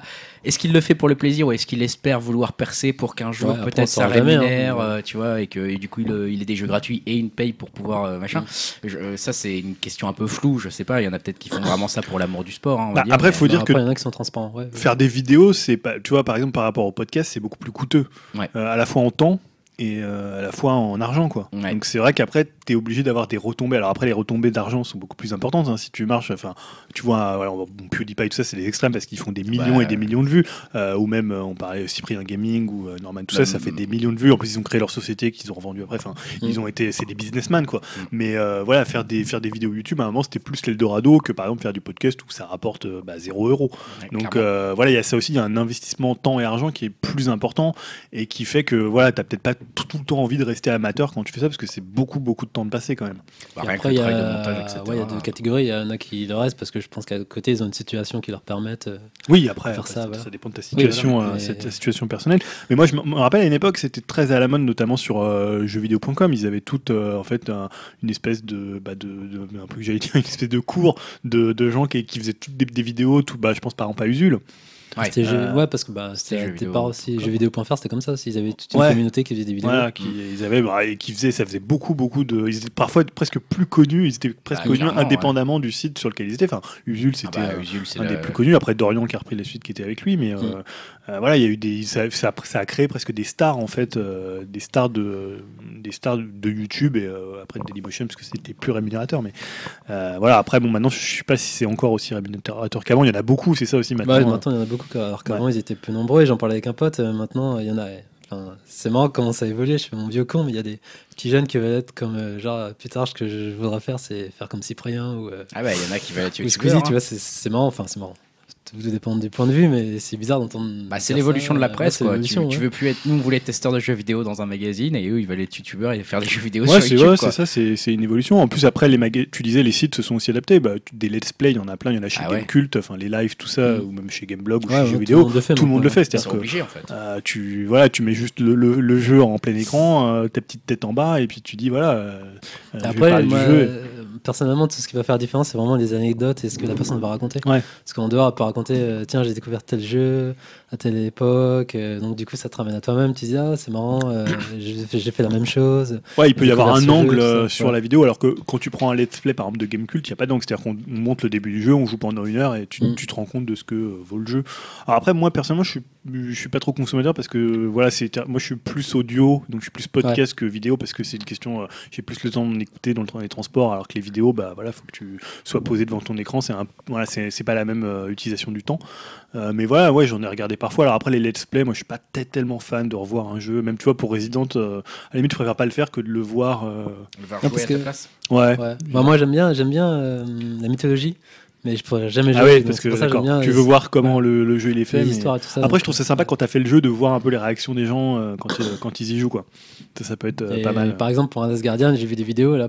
Pour le coup, faire des espèces sur ce genre de jeu, là, je trouve ça un peu euh, forcément inutile, euh, vu que c'est vraiment un ressenti personnel. Oui, ah, ouais, ouais. et voir des gens c'est- s'énerver sur la, enfin, tu vois, sur la jouabilité, ce genre de trucs. Et c'est souvent des vidéos, par exemple, qui peuvent aider à faire redécouvrir des jeux. euh, Mm. c'est ou ce que je disais à- avec Resident Evil, Ouais, notamment le 4 aussi, j'ai redécouvert ce jeu. Ouais, mais bon, le requête, il a pas trop besoin d'être. Ouais, mais moi, j'ai pas fait, il me faisait flipper, Ouais. tu vois. Mais j'ai découvert d'autres astuces, comment, d'autres utilisations d'armes, genre de trucs, tu vois. Mais c'est- vraiment, je pensais à ça parce que j'avais une fois regardé euh, PewDiePie qui avait fait un spécial sur Bayonetta 2. Ouais. Ah, ça, avait dit, augmenté les ventes, euh, les ventes. Ouais, bah alors il y avait eu 40 millions de vues. En plus, il avait fait vraiment un espèce de. C'était très très monté, c'était très bien foutu d'ailleurs, mais très monté Bah, sur euh, pro, lui. hein. les, les formes de Bayonetta. Donc euh, il, est, voilà, et puis, alors, il est assez expressif, euh, même surexpressif, on va dire. C'est un acteur, hein. C'est presque un acteur, voilà. Donc ça, peut, ça doit saouler au bout d'un moment, mais là, sur le coup, ça fonctionnait assez bien. la façon dont c'était monté, dont c'était construit en fait. Eh ben écoute, à mon avis, ce phénomène est là pour rester. voilà mon analyse. Ouais. Et en général, je suis très Mais bon, ouais, tout va s'effondrer demain. Mais ce qui m'avait Quand on y pense, euh, euh, bah, c'était peut-être même encore plus vieux que YouTube. euh, L'ancêtre de tout ça, c'était un peu Marcus Bah, avec c'est ce les qu'on disait tout à l'heure en fait. Ouais. C'est le père de, c'est le père euh, de tous ces jeunes youtubeurs, c'est Marcus. Ouais, c'est vrai, Avec Level. One, ouais. Level One, ouais. Et voilà, non, du coup, ouais, ça m'a vraiment marqué de, que des personnes puissent rester 10 ans sur, sur Ouais. du web en fait. Je trouve ça. Vu comment ça évolue. C'est une vraie carrière. Hein. C'est un énorme, investissement qui est hyper Ouais. impressionnant, surtout pour quand tu imagines ceux qui font ça de façon effectivement amateur, non payée, juste pour la passion. 10 ans comme ça, franchement, respect à eux. Euh, du coup, on va passer aux news un peu plus euh, de l'actualité, on va Ouais. dire, Euh, avec Julien. Bah, Julien, je te laisse la parole hein, sur euh, la PS4 Pro. Ouais, puisque en fait, on, on parle pas à chaque fois des mises à jour des consoles, bah, pour une raison très simple, c'est que bah, ça a rarement un intérêt décisif, voire vrai. un intérêt tout court. Souvent, la mise à jour 4,8 a rajouté le polonais comme troisième langue. Voilà, donc c'est des trucs, bon, on en parle.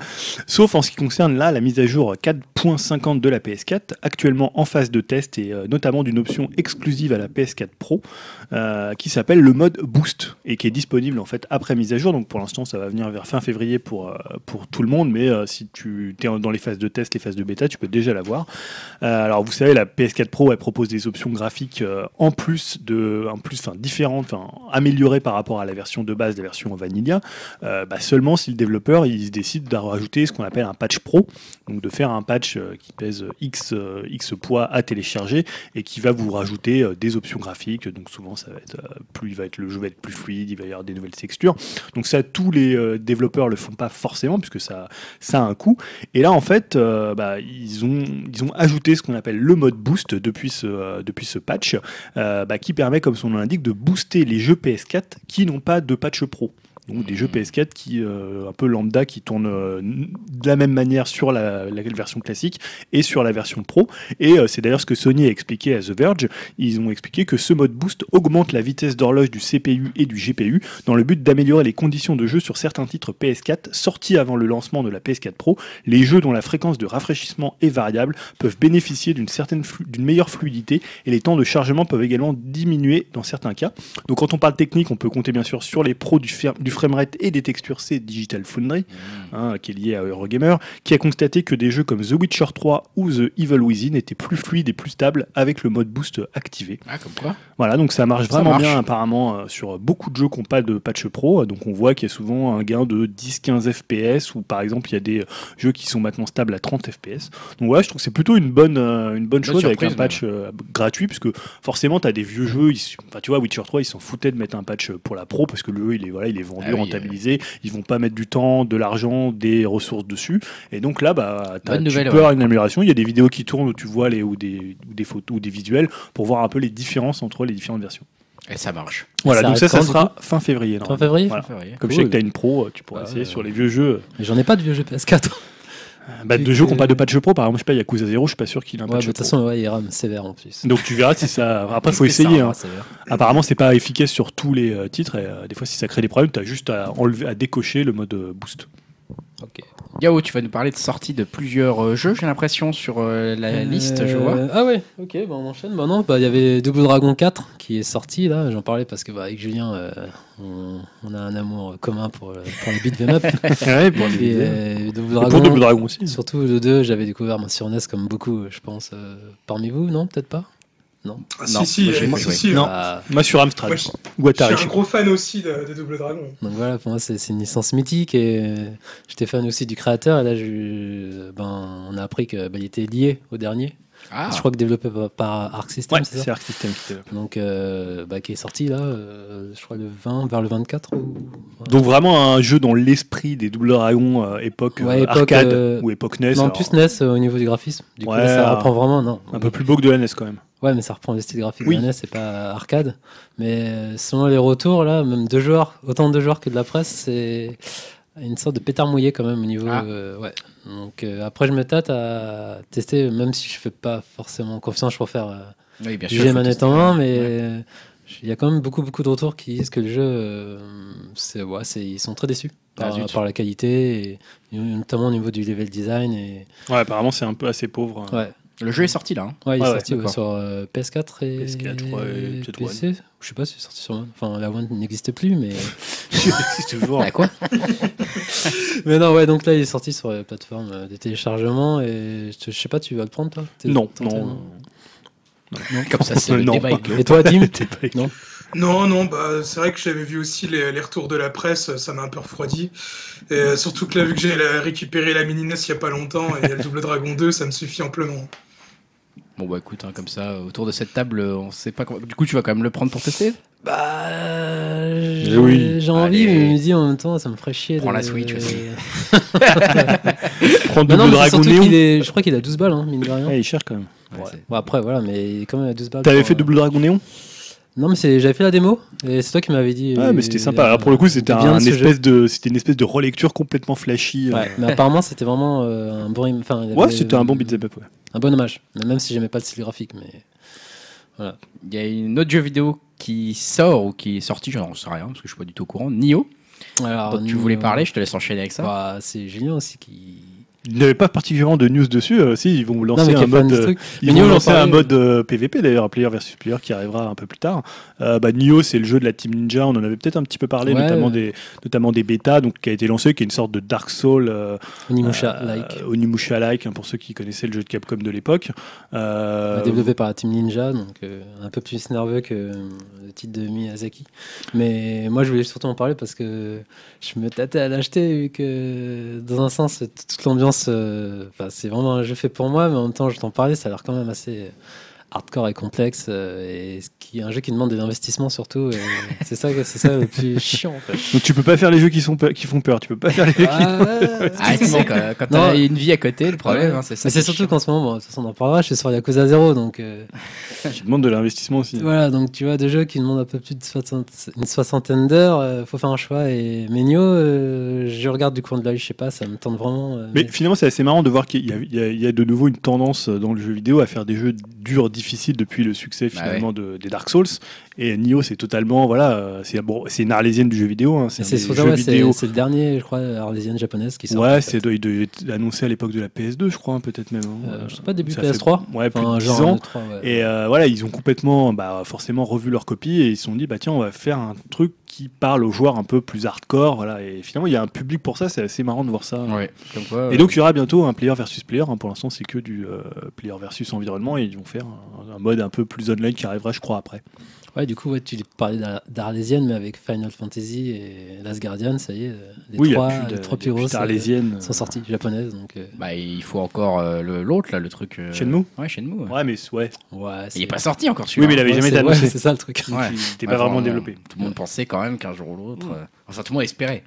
Bref, euh, Julien, je te repasse la parole. Le 3 2017 déjà. Bah, c'est déjà demain et grande nouveauté cette année puisque euh, l'ESA, alors je sais pas comment on dit en anglais, l'ESA ou l'ESA, l'ESA, l'ESA, voilà, l'ESA, qui est l'organisatrice du salon, a réservé donc 15 000 billets d'entrée au grand public. Ah. Donc c'est une première dans l'histoire du salon, euh, qui est avant tout un rendez-vous pour les professionnels de la profession, comme on dit.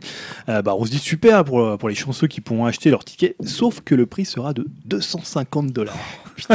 C'est là que tu vas annoncer que Voilà. Euh, va se Voilà, on va aller. on va faire un Patreon. Alors euh, voilà, je parle même pas d'aller à Los Angeles, c'est déjà un investissement budget, Non, mais C'est ça- vraiment sérieusement, c'est Oui, pas une alors- blague, ça se Bah, écoute, je passe les, à Los les Angeles 1000, en les avril. 1000 hein, les donc, 1000 euh, premières, euh, les 1000 premières, c'était 150 dollars et euh, donc les 14 000 restants, euh, je sais pas si c'était encore tout vendu parce que je crois que c'était à partir de cette semaine. 250 Aujourd'hui peut-être Il y le a 13 vraiment des gens qui vont mettre Tu autant. peux presque acheter une Switch. C'est dingue ça quand même. Tu vois, il y a plus de.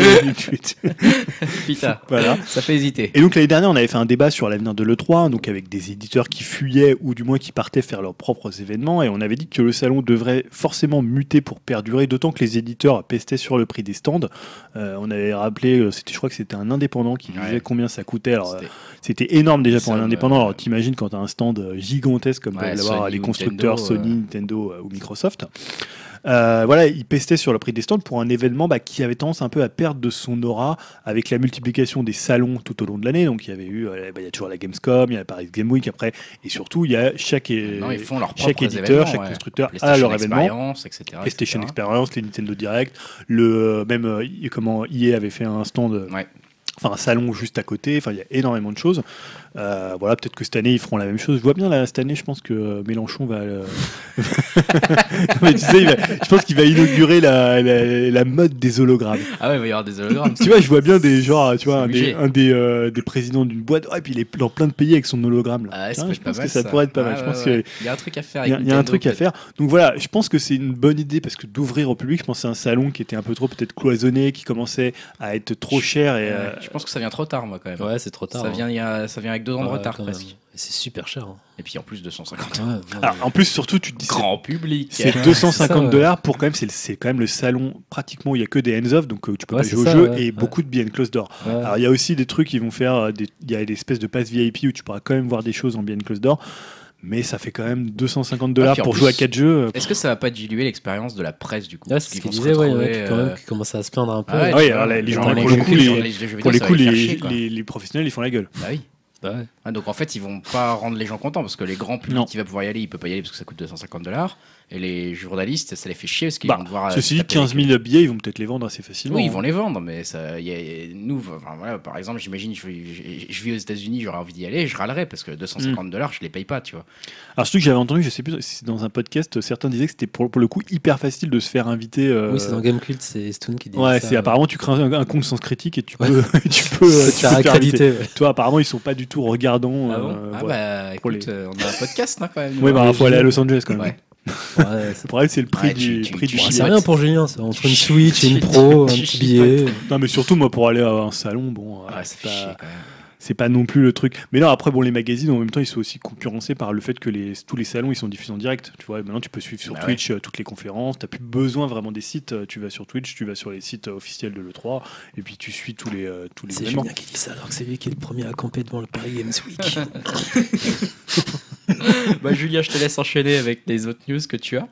Euh. Euh, oui, une news qui date un peu, mais bon voilà, comme dans notre bilan 2016, on avait euh, avec Yao bah, dit tout le bien Ah, qu'on pensait de Inside, donc qui était le second jeu du studio danois Playdead. Donc après Limbo, bah voilà, moi je me, je me voyais mal passer euh, sous silence l'annonce de leur prochain jeu.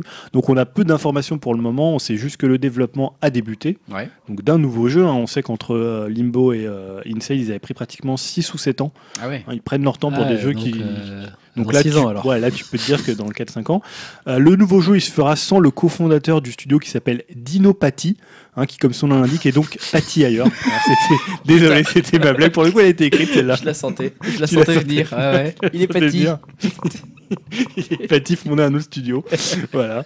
Euh, et on a une illustration, donc euh, ils, ont, ils ont diffusé une illustration vraiment dans le style du studio, c'est-à-dire du sombre avec un personnage un peu indéfini, une météorite au loin, un truc un peu mystérieux, tu vois. Ils ont voilà, du Play Dead, euh, voilà. Ouais. Donc moi, j'étais pas un gros gros fan de Limbo, je trouvais ça bien, mais par contre Inside, j'ai trouvé que c'était vraiment très très bien, euh, très très bien, ce, très très bien fini, et surtout, je pense qu'ils étaient arrivés pratiquement à, à ce qu'ils voulaient faire avec Limbo.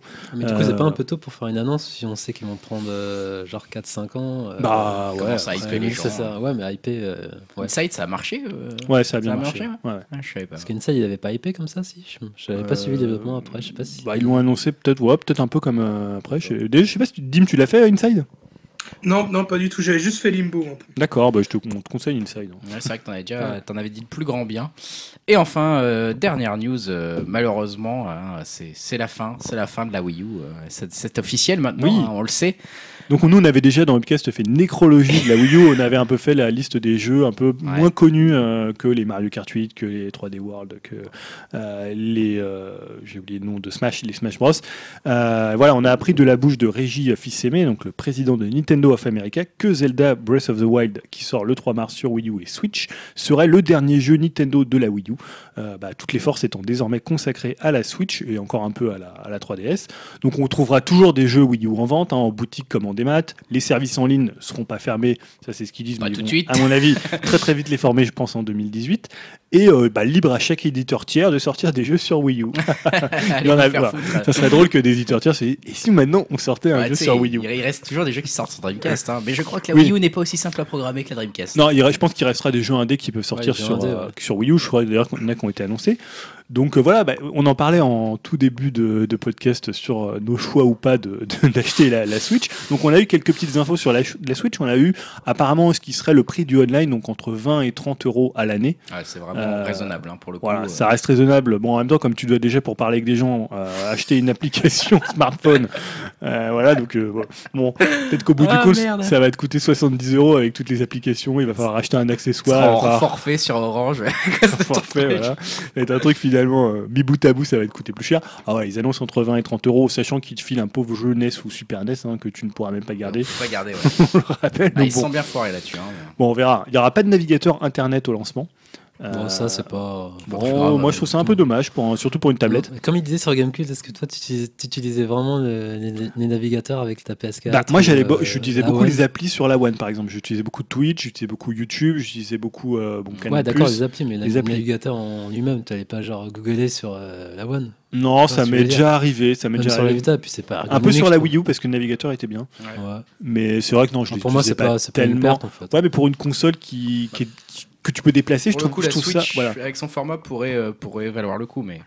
Donc bon, voilà, ça, ça sera pas le cas. Euh, donc pas d'appli au lancement, c'est-à-dire que bon, je pense qu'ils en font parce que sur Wii U, tu pouvais avoir Netflix par exemple. Netflix, ouais. Donc ça, je pense qu'ils le feront après. Donc on a aussi Kimishima qui a dit qu'il euh, espérait ou qu'il envisageait de vendre autant de Switch que de Wii. Alors là, Donc, je pense qu'il se met un petit doigt dans l'œil quand même, même s'ils sont optimistes, Voilà, donc les euh, ventes. soit euh, 100 millions de, de machines, on se rappelle du succès phénoménal de la Wii.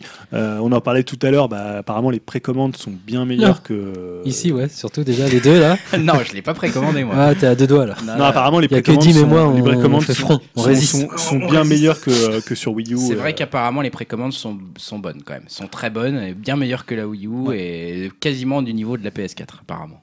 Voilà. Donc après, euh, C'est ce quand même-. Alors, faut dire qu'ils ont, ils ont mis aussi le paquet, notamment sur la pub. hein. On a vu la pub au Super Bowl Ouais. euh, de la Switch qui leur a coûté, je crois, c'est 35 millions les 30 secondes, donc elle dure, je crois, 1 minute 30. Donc euh, voilà, faites le calcul. Déjà Ouais. 15 millions investis pour de la publicité. Alors, c'est un gros événement, hein, c'est euh, Ouais. médiatique. En plus, je pense que là, pour le coup, ils ont un bon concept qui est super facile à comprendre hyper rapidement. Donc ça, ça marche. On a vu aussi les pubs françaises pour la console qui vendent comme une console de salon euh, transportable. Mm. C'est le mot console de salon est, est Console de salon. Alors qu'au Japon, ils font plutôt euh, leur publicité sur le côté euh, portable. Ce qui permet d'expliquer un peu plus le prix, hein, de justifier un peu plus Voilà, le prix euh, plus le en prix. Europe, qui est quand même plus élevé Ouais, aussi que, qu'au Japon.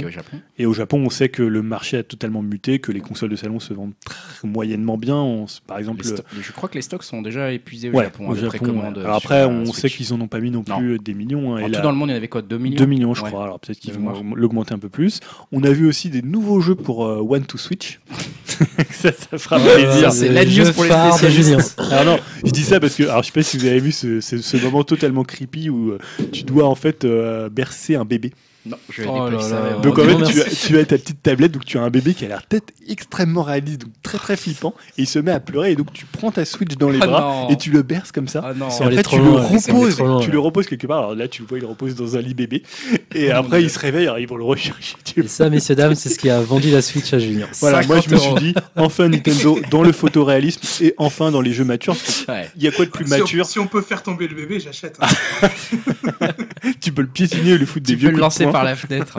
C'est Nintendo, c'est solide. hein. Voilà, ou si par exemple tu as par exemple un prêtre qui passerait par là, est-ce qu'il peut faire des choses avec le bébé Oh, On ne sait pas.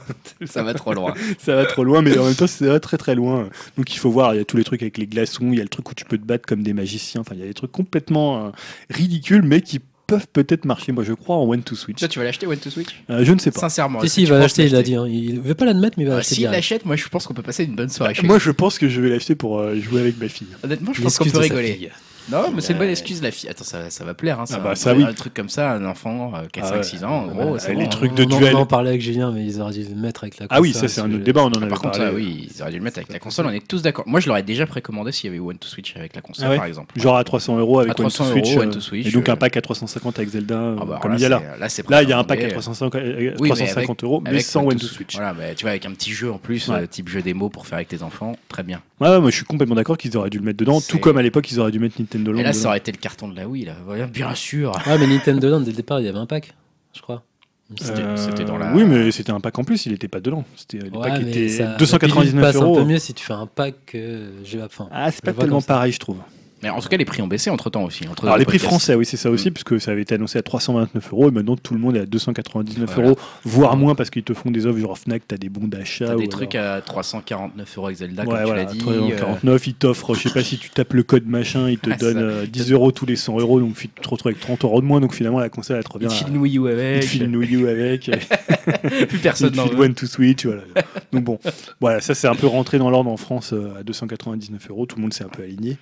Euh, mais voilà, après, ils ont aussi peut-être mis One to Switch en vente parce qu'il n'y a pas beaucoup de jeux au lancement. C'est un, Ça, c'est ça un reste lancement assez. Un Switch. line-up un peu rachitique, donc ils se sont dit si on l'enlève. Je suis curieux de voir euh, si Zelda Wii U va se vendre ou pas par rapport à. Bah, il y a 13 millions de machines, ouais, moi je pense qu'il fera quand même son, son chiffre, à, à part si tous les possesseurs de Wii U euh, bah, Switch, mais euh, Comme toi.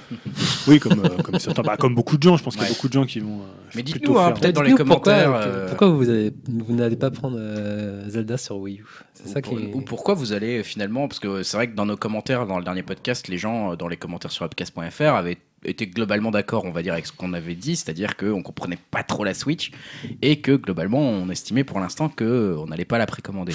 Entre temps, Julien l'a précommandé. Non, mais peut-être ça m'intéresse de savoir si dans les commentaires, peut-être Ouais, certains ouais. d'entre vous commencent aussi à être peut-être à revenir un petit peu sur leur avis, à, à se dire ah finalement elle est pas si mal que ça, etc. Est-ce qu'il y a des choses qui ont changé un peu la donne? Il y a eu notamment des baisses de prix qui sont arrivées, il y a eu notamment quelques annonces de jeux en plus.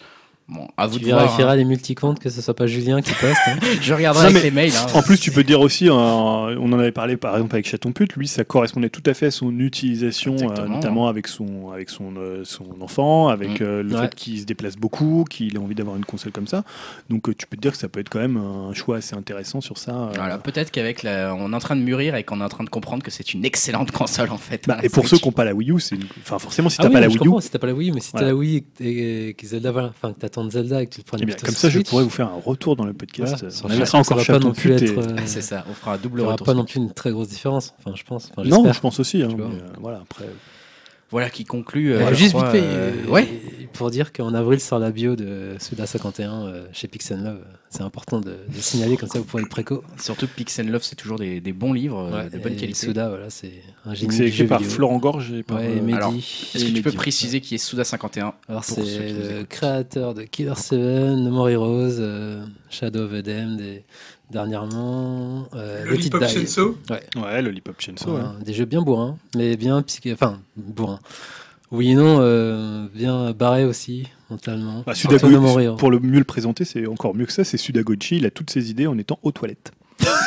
voilà, c'est ce qu'il dit. hein. Il dit, il se met aux toilettes, il va aux toilettes et des idées lui viennent. C'est magique. Voilà. On aimerait que ça soit pareil pour nous. On c'est pour ça que No More Heroes, tu pouvais aller aux toilettes pour, Ouais, tu allais aux pour toilettes pour sauvegarder. Euh, Donc ça sort en avril chez Pixel Love, ce qui va conclure euh, notre partie euh, jeux vidéo et on va, par- on va passer à la partie euh, critique et conseils.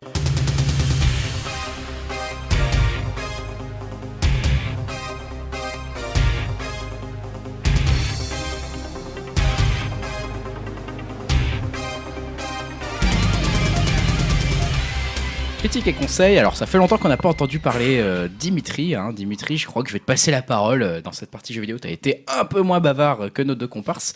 Qu'est-ce que tu nous conseilles ou qu'est-ce que tu nous critiques pour cette, euh, ce podcast?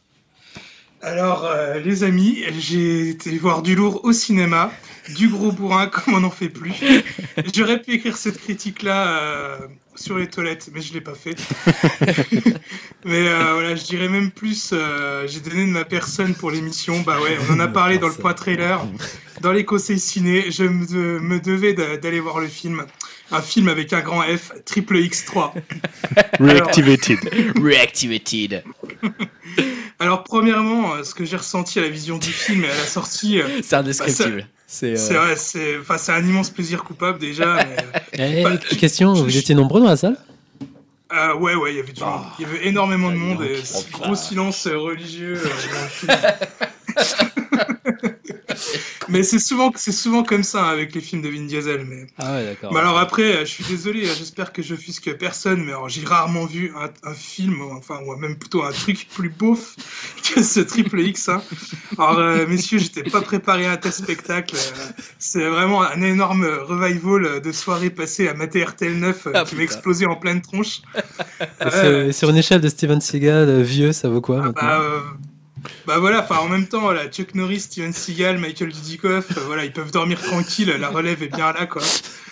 Euh, je sais pas trop par où commencer tellement il y a de conneries en fait. Alors, est-ce qu'il fait vraiment de la moto sur l'eau ou sous l'eau ou je sais pas quoi comme ah, oui, ah oui, Oh putain. il fait, il fait du ski dans la jungle. Et euh, je me suis pas trop renseigné sur l'équipe derrière euh, le film. Non, Mais j'ai l'impression que euh, voilà que les gars partagent le même amour, le même amour euh, pour le nanar que moi. Euh, ce film c'est plus une comédie qu'un film Ouais, donc c'est d'action. un euh. nanar euh, assumé alors. Donc, Ah ouais ouais mais à fond, euh, 100% assumé. Euh, Là où il fait fort, c'est vraiment qu'il peut toucher plusieurs catégories de spectateurs. Euh, Je pense que les fans de base du, du bon Vin Diesel euh, peuvent tout autant accrocher que les, les fans de nanar bien what the fuck. D'ailleurs, euh, Vin Diesel dans le film, il est vraiment au top. Il joue mal, terriblement mal, c'est fabuleux. Les autres acteurs euh, sont pas mieux. Euh, mention spéciale à l'acteur qui joue euh, la grosse brute dans Game of Thrones. J'ai oublié son nom. euh, Ah, la- la personnage. montagne, euh, non, son frère, celui qui a le visage Ouais, cramé oui, euh, exact, et qui seconde. Arial. Ouais, voilà. Oh. Alors lui, il, il sert strictement à rien dans le film, sauf à mettre un protège-dents et se jeter contre les murs. Ah. Ou alors, on a aussi un DJ à la cool qui sert euh, enfin à rien, quoi. Enfin, perso, je devrais former une team pour sauver le monde. Je serais vraiment euh, peut-être plus regardant, quoi. Je serais pas très chaud pour prendre les gars là, quoi. Et euh, enfin voilà, quoi. Tous les autres persos sont plus clichés euh, les uns que les autres. Alors après, reste Donnie Yen euh, qui nous gratifie euh, de quelques belles scènes de baston. Putain de Denis. Oui, ça c'est pour le Euh, marché asiatique, ça c'est- ça n'a pas été produit par, euh, par la Chine ou un C'est- truc comme ça Ça a été coproduit par la. Chine, ouais, c'est ce que j'ai pu voir. Ah, t'es euh, renseigné, hein. Yao hein Non, parce que j'étais voir la Grande Muraille aussi, donc c'est pour Oh ça. putain, on en a des combo. ici. Oh putain, le niveau de daube vient de s'augmenter. On est là, on parle de Coppola, on parle de je sais pas quoi. Mais non, on va voir les grosses merdes. C'est beau ça, putain. Ah. Ouais, mais des grosses merdes assez euh, bien trouvées quand même, parce qu'on sent que Vin Diesel, c'est un gros malin. Et il veut reproduire la dynamique de Fast and Furious en faisant un, Oh, un nouveau film euh, non. d'équipe.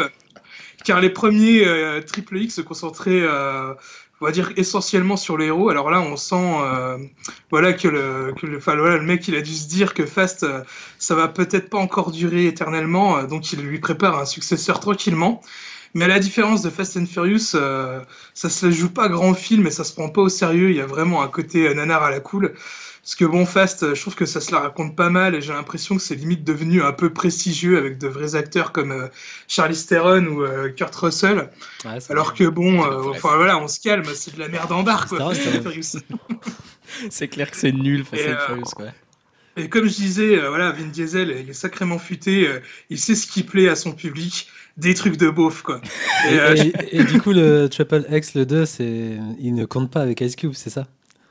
Comment? Le 2, il ne compte pas du tout avec Ice Cube dans, dans la trilogie. euh, C'est un, Alors, ouais. petit canard, c'est ça? Bon, allez, attends, allez, je vais spoiler parce que de toute façon, tout le monde s'en fout de ce film. Ici, on voit bien Ice Cube à la fin. Ils essayent un peu aussi de, de regrouper le 1 et le 2 et peut-être de faire un éventuel film, un quatrième film avec les deux euh, en tête d'affiche, quoi. Oh la vache, il va être bien celui-là. Voilà. Oh. Et donc, ouais, ce que je disais, voilà, c'est vraiment, ça se concentre beaucoup sur les trucs de beauf. Et je pense que le bon Vin Diesel, euh, bah, il a pas trop à se forcer parce que euh, je pense que, voilà, en bon, en gros Jackie, il se pose bien là. Lui, franchement, je pense que dans les années 2000, il devait envoyer Frog à des numéros surtaxés pour recevoir à la fois le logo et la sonnerie de Frog. Sur 13310, c'est pas possible, quoi. Ah, lui, c'est un vrai, lui, c'est un bon. Il a des grosses bagnoles tunées, des pures meufs en bikini qui vont avec tout ça. Et euh, il aime bien siroter euh, une bonne Corona sur du gros hip-hop avec du foot euh, en fond et aussi une partie de Call of Duty. Et en gros, tout ce que j'ai évoqué là, ça se retrouve dans le film. Oh En tout cas, tu putain. te vends bien, hein, ça Et, donne euh, envie. hein. Et euh, voilà quoi, la Ah, si, quand même. euh, moi, ça- Je crois que c'est le meilleur conseil qu'on Ouais, ait jamais grave. eu de tous les podcasts. putain, j'ai tellement envie de le voir. et, et pour, euh, Et justement, voilà, pour parler aussi d'une scène qui m'a fait vraiment mais hurler de rire, c'est la scène d'ouverture où tu vois où il, est, il pirate un truc tout en haut d'une tour avec des antennes. Ensuite, il se fait poursuivre par des soldats, euh, donc il saute de la tour.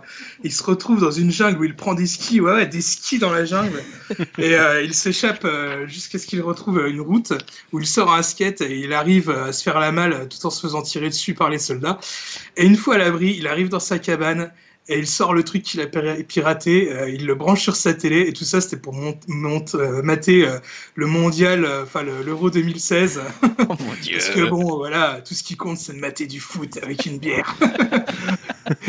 Alors là, voilà, je suis désolé pour, pour, ce, conseil, voilà, un peu, un peu spécial. Mais bon, voilà, faudrait que je le revoie aussi juste pour. ah, je crois qu'il faut le revoir. Ah ouais. pour les punchlines incroyables, il faudrait que je les note. Parce que voilà, il faudrait vraiment que je vous ressorte le, le, de, ces punchlines. Euh. Mais bon, voilà, pour conclure, euh, si vous avez du second degré et que vous adorez les nanars, euh, ce film est, fait pour vous. Je, parlais la dernière fois de bac à nanars du Auchan, mais je suis convaincu que les bacs à nanars du Auchan, ils ont été créés pour ce film. Vin Diesel a des actions, les bacs à nanars du Auchan. Ah, putain. En tout cas, franchement, je crois que là, tu nous as vraiment donné envie à tous, hein, à, tous les gens qui écoutent le podcast de voir Triple X Reactivated. Ah, foncez, les gars, foncez pour qu'il y ait un quatrième. Non, non c'est euh, bah, Julien, ça va pas être facile après ça. Hein, euh, pas facile d'enchaîner. Euh, pas facile d'enchaîner. Alors, t'avais mis ces deux films, hein, je crois que tu as sélectionné. Je sais pas comment tu veux le bon, faire. Bah, je vais vous parler d'abord de Midnight Special. On en avait déjà parlé. C'est pas vraiment le même style. Hein. C'est pas le même style que, que Vin Diesel. Il y a les voitures quand même. Mais... Il y a une voiture. Ouais, Il y a une voiture. Donc, c'est le dernier Jeff Nichols en date en attendant la sortie de Loving. Donc, on parlera sûrement dans les 15 premiers jours.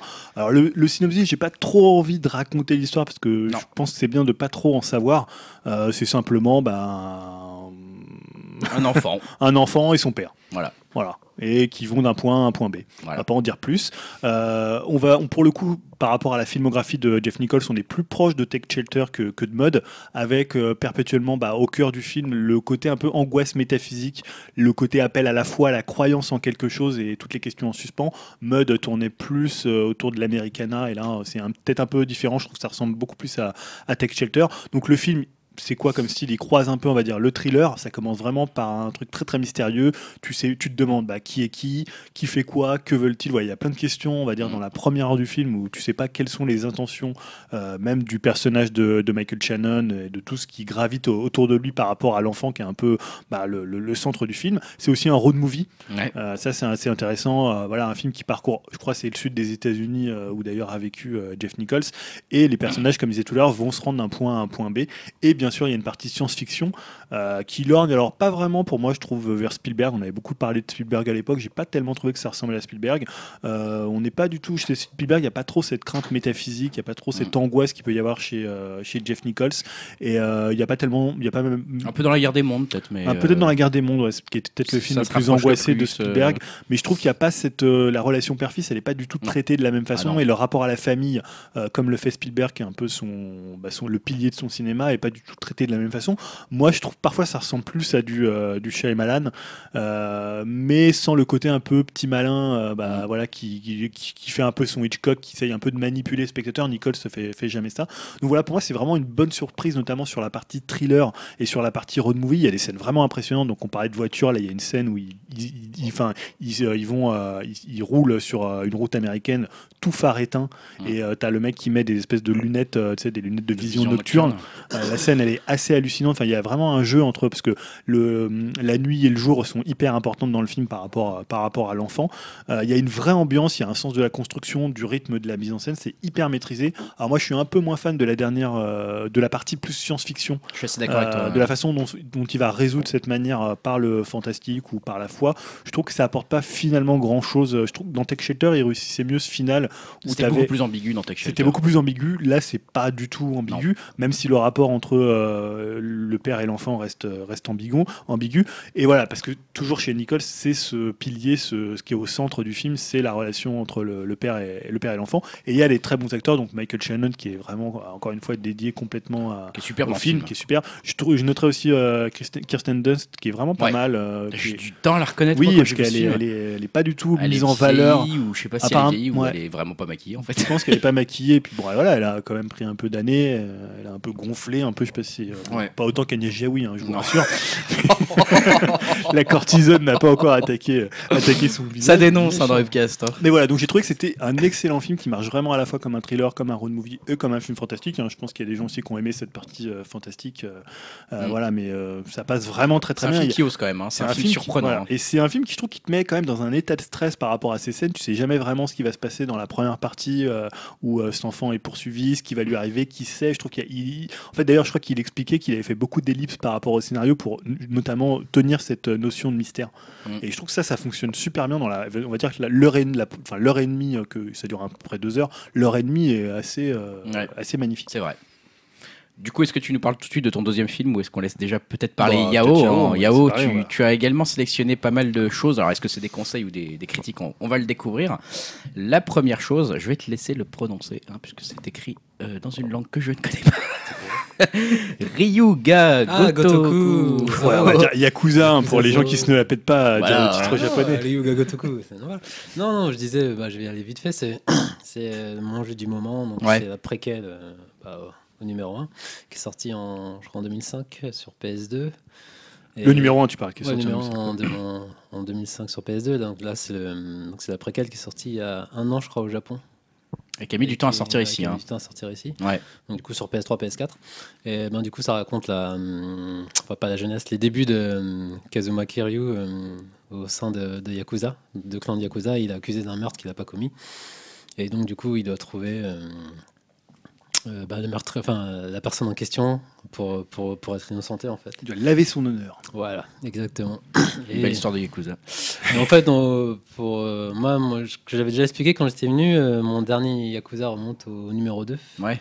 Donc sur Et PS2. Voilà, sur PS2. Donc là, du coup, j'ai pris plaisir à retourner dans, dans cet univers. En fait, c'est grosso modo, c'est toujours les mêmes bases, hein, sauf que forcément, avec la technologie Ouais. actuelle, il y a moins de loading quand on traverse des zones, mais Ouais. c'est un monde ouvert à la japonaise, c'est pas du tout à la GTA. Ouais. Donc t'as- Il y a des murs. Il y a des murs invisibles. Voilà. Mais C'est un grand zone, euh, quartier, C'est un grand quartier avec des murs invisibles. Et c'est. euh, pour moi, c'est la générosité des jeux japonais. Donc, tu as des mini-jeux en pagaille, euh, Ouais. de la baston, vu que c'est un, un ersatz de Shenmue et de Spike Out. Ouais. Et après, tu as des, des quêtes euh, à non plus pouvoir. Ouais. Que faire euh, Tu as du blabla, beaucoup de blabla, des cutscenes, du blabla. Après, avec des mises en scène euh, bah, la japonaise. euh, alors, tu parlais de mini-jeux, mais il y a même des jeux complets carrément. Ah oui, Tu peux après, rejouer oui. à, Après, je crois, Virtua des, Fighter ou. euh, T'as des Sega Center dans le jeu Ouais. lui-même, tu peux jouer dans Ah, Space Harrier, Ouais, t'as euh, des jeux complets en fait. Outrun, euh, Ouais. Fantasy Zone, enfin bref, tous les jeux Sega de la grande époque. Ah, C'est moi, il me cool. reste des heures là-dessus. hein. Et ce qui est bien dans le jeu, en fait, on incarne deux personnages ben, mythiques de la série, donc il y a Kiryu Kazuma et euh, Goro Majima, ben, qui sont ben, que les connaisseurs, euh, enfin ils connaissent bien, euh, qu'ils sont dans toute euh, la saga. D'accord. Et on- donc on les incarne plus jeunes, donc dans deux quartiers différents. Donc Kiryu, ce sera à Tokyo, dans le quartier de Kamurocho, qui l'équivalent fantasmé de Kabukicho. Et l'autre, c'est à Osaka. nom exact, c'est Dotonbori, ça c'est le nom euh, d'Osaka. De- du quartier d'Osaka, mais dans le jeu, c'est Sotanbori. En fait, voilà, ils ont juste Ah oui, euh, ils ont rajouté, euh, inventé, enfin inventé, euh, changer les noms. Voilà. Donc euh, tour à tour, on, on incarne ces deux joueurs en fait. Et là, donc j'en suis qu'au début. Je crois que je dois avoir 2-3 heures, non, euh, peut-être 4-5 heures de jeu, sachant que hum, on peut aller jusqu'à 60 heures. hein. donc euh, Ouais, c'est pour ça que j'en ouais. parlais tout à l'heure par rapport à Nioh. euh, Ouais. Fallait que Et je fasse un alors justement, est-ce que c'est l'idéal pour commencer la série? Puisque Bah oui, on parce sait que c'est la une série, en fait. là ils en sont l'épisode 6, Ouais, c'est ça. qui sortira cette année d'ailleurs. si on compte pas les spin-offs. Ouais, si on compte pas les spin-offs. Et Mais on va dire ouais, les- c'est l'épisode parfait, sauf que si on commence par celui-là, on va avoir du mal à faire les autres, vu que comme je disais, euh, les autres, ça Techniquement. date- techniquement, ça date de Alors, l'RPS. par contre, tu peux, ils ont refait le remake du premier, Le premier va sortir en, Ouais, je qui dis va pas de bêtises, en ressortir. juillet, je crois, de Kiwami. donc tu peux faire celui-là, attendre. euh, Voilà. le 0 Ouais. et faire le remake Ouais. du 1. Après, est-ce qu'ils vont ressortir le 2 je Le pense problème, c'est le 2 parce qu'après le 3, tu peux le faire sur PS3, donc il a PS3, moins- un peu moins PS3 il est un vieilli. peu plus Le Yakuza évolué. 4, il est aussi 4, sorti sur dispo PS3 avec PS4, non Non, c'est que sur PS3. PS3 Et 5 PS5 sur, euh, sur, PS4. sur euh, PS4 aussi. Ouais. Ouais. Tu peux réussir à te refaire toute la série, bon, t'en as à peu près pour euh, 200 ans. C'est ça. Et ouais, à préciser que bien sûr c'est euh, sous-titré en anglais. Ouais. Euh, C'est pas en français. donc faut s'accrocher même si c'est compréhen- compréhensible. Après il y a il de l'argot euh, en termes liés notamment au clan des yakuza tout ça. Mm. Mais bon moi je kiffe. Hein, c'est je suis rentré dans mes pantoufles, j'avais quitté cet univers et c'était comme si j'avais euh, délaissé genre il y a une semaine quoi. En fait c'est je suis vraiment retourné dans bah, dans mes pantoufles, comme je disais, quoi. Et enfin, moi, je le conseille pour les fans de. bah, De toute façon, je le conseille à tous les fans de Yakuza, je crois qu'ils sont déjà dessus. hein. Oui, bah c'est- Donc voilà, donc euh, ouais, non, mais c'est très plaisant à faire et je pense que je vais passer beaucoup, beaucoup, beaucoup d'heures dessus, malheureusement.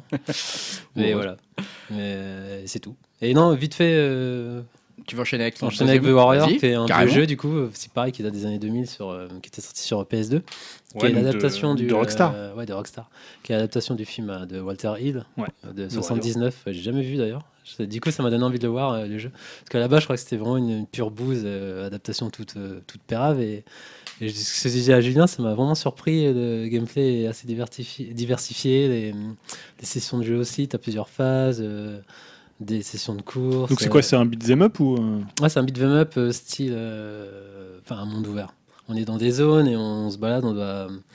On, doit, euh, on a des missions à, à, à remplir à remplir, voilà.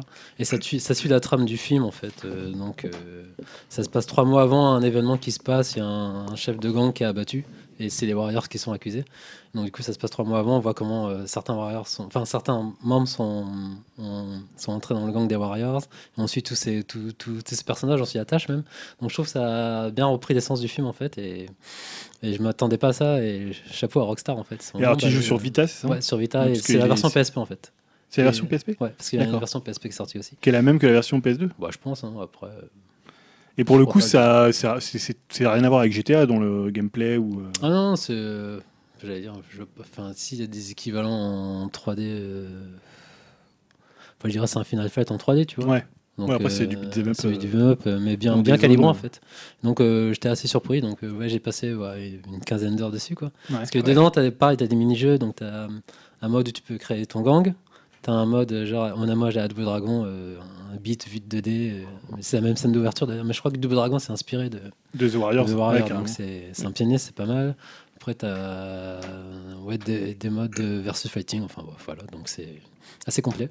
Ouais, ça a Et pour un jeu de 2005, j'étais assez étonné. Donc, euh, Donc ça n'a pas trop vieilli quand même. euh. bah si, ça t'as vie, mais je trouve que le game- pas certaines choses dans le gameplay, mais ça joue en fait. C'est euh, le maniement est accessible et agréable en fait. C'est c'est pas c'est pas rigide en fait, comme euh, j'aurais cru. Et donc ouais non, c'est une bonne surprise. Du coup, il était pas cher et moins cher qu'un Double Dragon 4. C'est sûr que souvent, il les brade un peu les Et Rockstar. du un coup, non, c'est surtout que ça m'a donné envie de voir le film. Ouais, Parce bah que ouais, tu- il y a les musiques du film, il y a. Enfin, peut-être pas tous les doubleurs, mais on retrouve bien euh, enfin, les voix Ouais. euh, originales. Ouais, qui est un et- classique, et quoi. voilà, Donc, euh, du coup, euh, je sais pas si vous l'avez vu. Il y a très très longtemps, moi, Non, j'ai pas alors, j'ai surtout, surtout souvenir des looks en fait, euh, Ouais. qui sont assez Ouais, particuliers. t'as vraiment chaque bande à Ouais. ses caractéristiques. Ouais, c'est ça, et c'est c'est vraiment, c'est vraiment bien chouette. Enfin, voilà. C'était mes, deux, mes jeux du moment. Tes deux jeux du moment et Julien, on va te laisser conclure cette partie Oui, recommandation. rapidement pour faire un peu le, le pendant de Triple X euh, Reactivated avec, avec la version turque. Euh, voilà, on sait que les, les forts comme les Turcs, donc on sait qu'on va avoir des mecs balèzes. Et non, bon, pas du tout, puisque c'est Mustang. Euh, on en parlait tout à l'heure, puisque c'est le, le- le film qui avait obtenu le César du premier film, le film de Denise Gamse Erguven, un mot turc n'est plus ce qu'il était, euh, qui, est, voilà, qui, est, qui est une réalisatrice tu- turque, mais qui est passée par la Fémis, et le film est produit en France, euh, d'où sa présence, on en parlait tout à l'heure au César. Donc rapidement, ça raconte quoi? On est en Turquie, à 1000 km environ d'Istanbul, donc à la campagne. La campagne turque, hein, ça fait pas forcément rêver, et ça fait pas- même pas du tout rêver, Ouais. puisqu'en fait, on va suivre cinq jeunes filles, cinq sœurs, qui ont entre... euh, la plus jeune doit avoir une dizaine d'années et la plus vieille une vingtaine d'années, et qui sont élevées par leur grand-mère et leur oncle depuis euh, le décès de leurs parents. Donc c'est un portrait d'une jeunesse turque euh, qui est pour le coup éprise de liberté, mais qui est empêchée de vivre par le patriarcat euh, qui est très présent, alors à la fois en Turquie et encore plus dans la campagne turque, et par les traditions. Donc c'est un premier film qui a quelques petites maladresses, qui manque parfois un petit peu de poigne, je trouve, pour le, le tenir, mais en fait qui a une énorme énergie, qui a des superbes comédiennes à tous les niveaux. Elles sont à la fois magnifiques et elles sont excellentes. Il y a c'est des noms professionnels et quelques professionnels. Et surtout, il y a un vrai sens de l'image, de la mise en scène, et ce qui fait qu'on est vraiment emporté par, par l'histoire.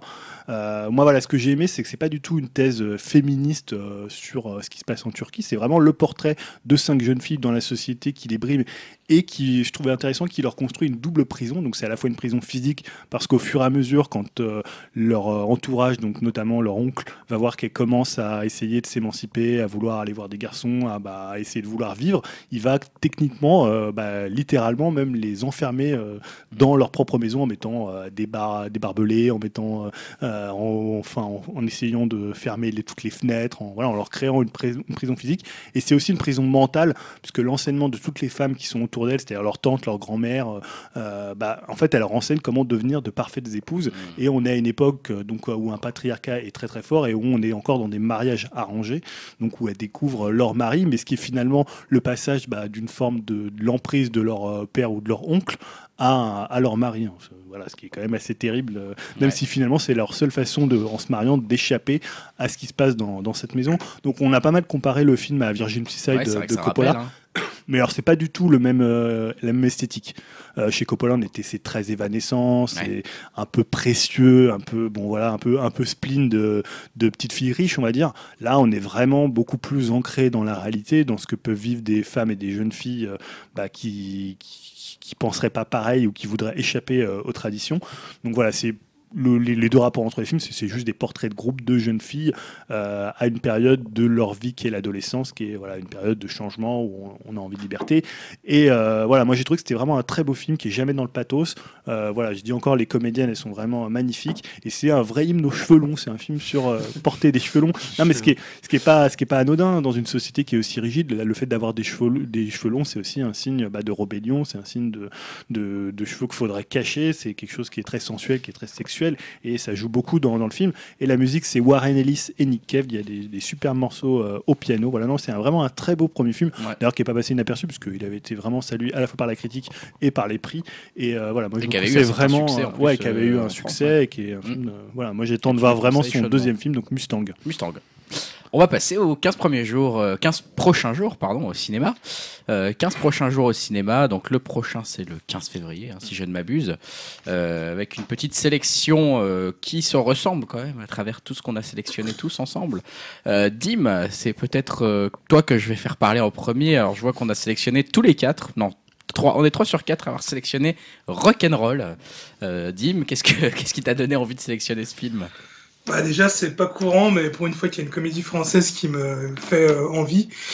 Mais disons, ouais, c'est c'est le côté, on va dire, euh, le côté un peu humour méta, ça peut être sympa, euh, où euh, il y a Guillaume Canet qui joue son propre rôle et qui, qui se remet un peu en question avec bah, d'autres acteurs très connus qui jouent aussi leur propre rôle.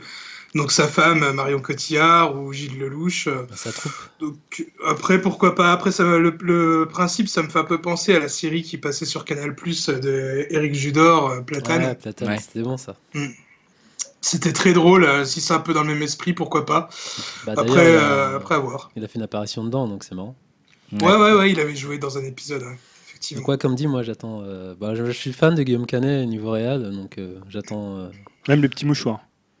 Il a expliqué. C'est non, film. J'ai posé une question Non, totalement euh, innocente. hein. c'est- Non, bah, c'est Même les c'est petits. intéressant, mais bon, après, c'est pas, c'est pas son meilleur, on va dire. Non, Voilà. c'est pas son meilleur, ça c'est sûr. hein. Mais ouais, non, j'attends euh, très fortement ce film. euh, surtout au niveau de Marion Cotillard, qui je crois qui, qui s'en prend plein la gueule et elle assume, donc c'est bien aussi. Donc.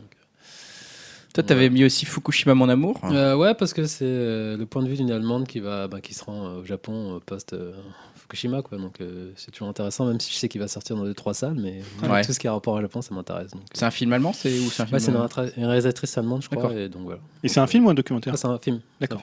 D'accord. Euh, je vois que t'as mis aussi un truc qui s'appelle Alibi.com. Alors je sais pas du tout ce que c'est. C'est- Bah, c'est les réalisateurs de Babysitter 1 et 2. D'accord. David Mais- Lachaud. Ouais, mais même la bande-annonce a l'air euh, bien barrée, et rien que le fait de voir Joey Star. Euh, Ah oui, en, pas, en- en gay. euh, Voilà. Ah. gay, euh, taper les fesses de son pote. Ouais. c'est- c'est- Ah, c'est une comédie. euh, Non, mais ça a l'air, euh, comme il disait, une comédie euh, C'est fine. française et mixte. c'est- Ouais. c'est pour Stan, ça, toujours. Mais c'est une comédie française qui a. hum, Non, assume ton coup parce que tu, tu veux y aller parce qu'il y a Didier Bourdon. Ouais, tu Non, peux ah dire. bah, oui, Stan aussi. Bah oui. bah voilà. bah, Mais Stan non, aussi. c'est une comédie française, comme on dit, euh, avec des, hum, des influences américaines tu vois, au niveau du rythme et tout ça. Enfin, après, j'ai pas vu euh, Babysitting 1 et 2, mais apparemment, ça. a Ah, ils ont pas mis au montage euh, les influences américaines. hein. Parce que là, moi j'ai vu la bande-annonce. euh, Ah là là là là. Bon, bah, enfin, non, J'avais quand même, je trouvais Babysitting pas si mauvais. J'ai J'en avais vu, parlé une fois. Sinon, je suis euh, intéressé. Je suis intéressé. J'ai pas vu le 2, mais.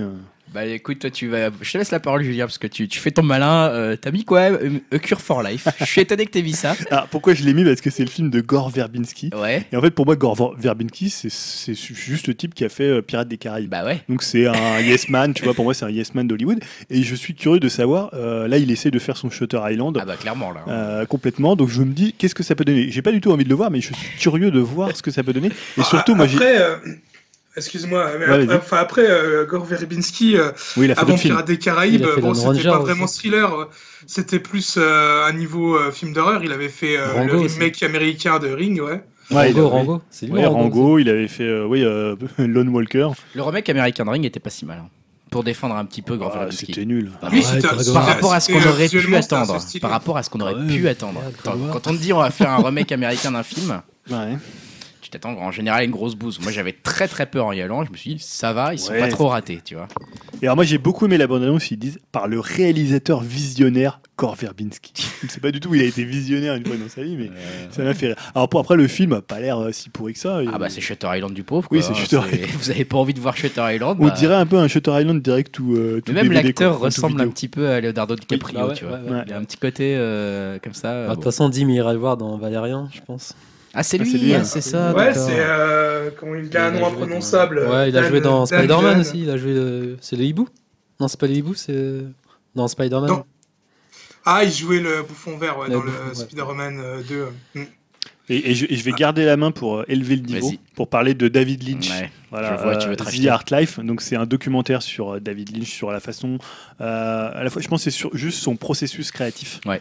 Je pense que c'est ça l'objet du film, que tu, tu le vois à la fois dans son atelier en train de peindre, et à la fois bah, tu vois des extraits de, de ses films, de la façon dont il les a conçus, tu vois des, des images de l'époque, notamment de Eraserhead. Donc voilà, je suis très très grand fan de David Lynch.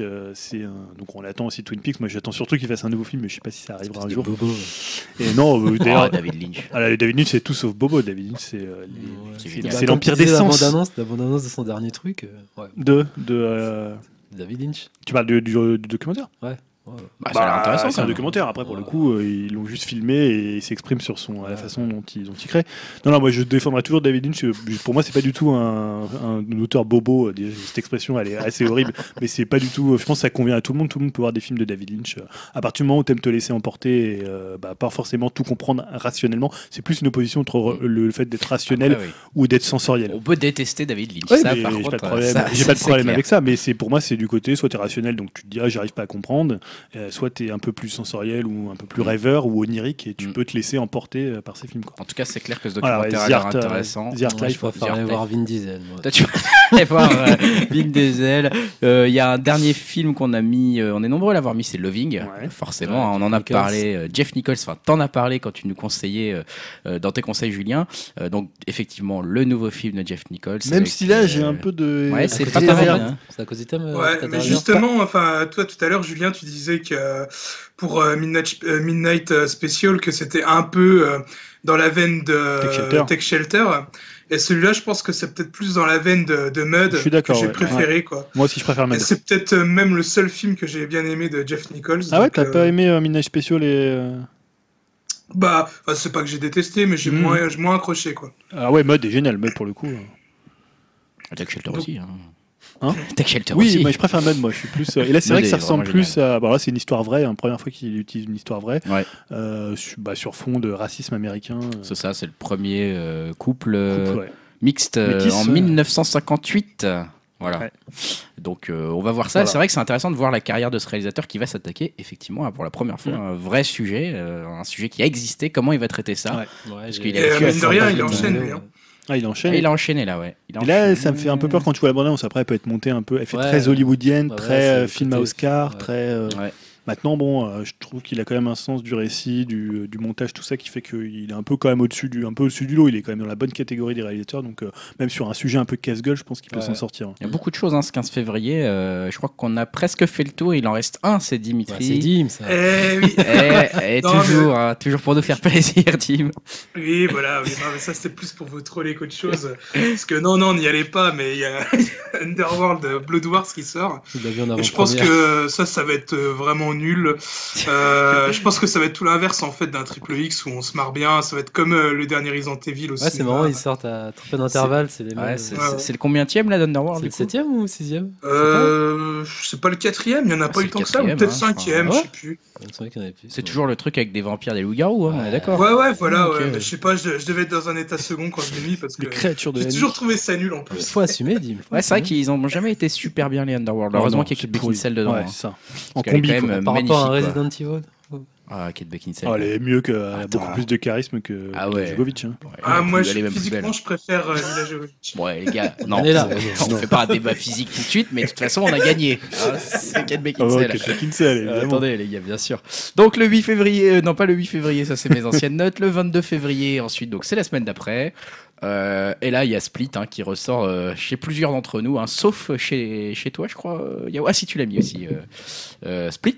Donc Ouais. Split, tout le monde a envie de le voir. En Bah, gros, Même euh, si ça a l'air quand même un peu casse-gueule au vu de la bande-annonce, le mec qui joue 23 C'est personnalités, ça. faut arrêter à un moment donné. est-ce que tu as le temps de les voir toutes juste dans le C'est ça, film bah. Parce que bon bref, donc c'est Shyamalan hein, de toute C'est façon. un rôle à derrière ça. cabotinage ou pas Ouais, c'est ça, voilà. C'est moi j'ai un peu peur de ça. C'est James plus- McAvoy hein, qui Ouais. joue ça. Bah, Après, Tu- ouais, il est intéressant comme acteur. Enfin, tout dépend de. Et tu le vois un peu il cabotiner dans la bande-annonce quand même. Il cabotine un peu. En tout cas, moi j'ai envie d'y croire. Quoi.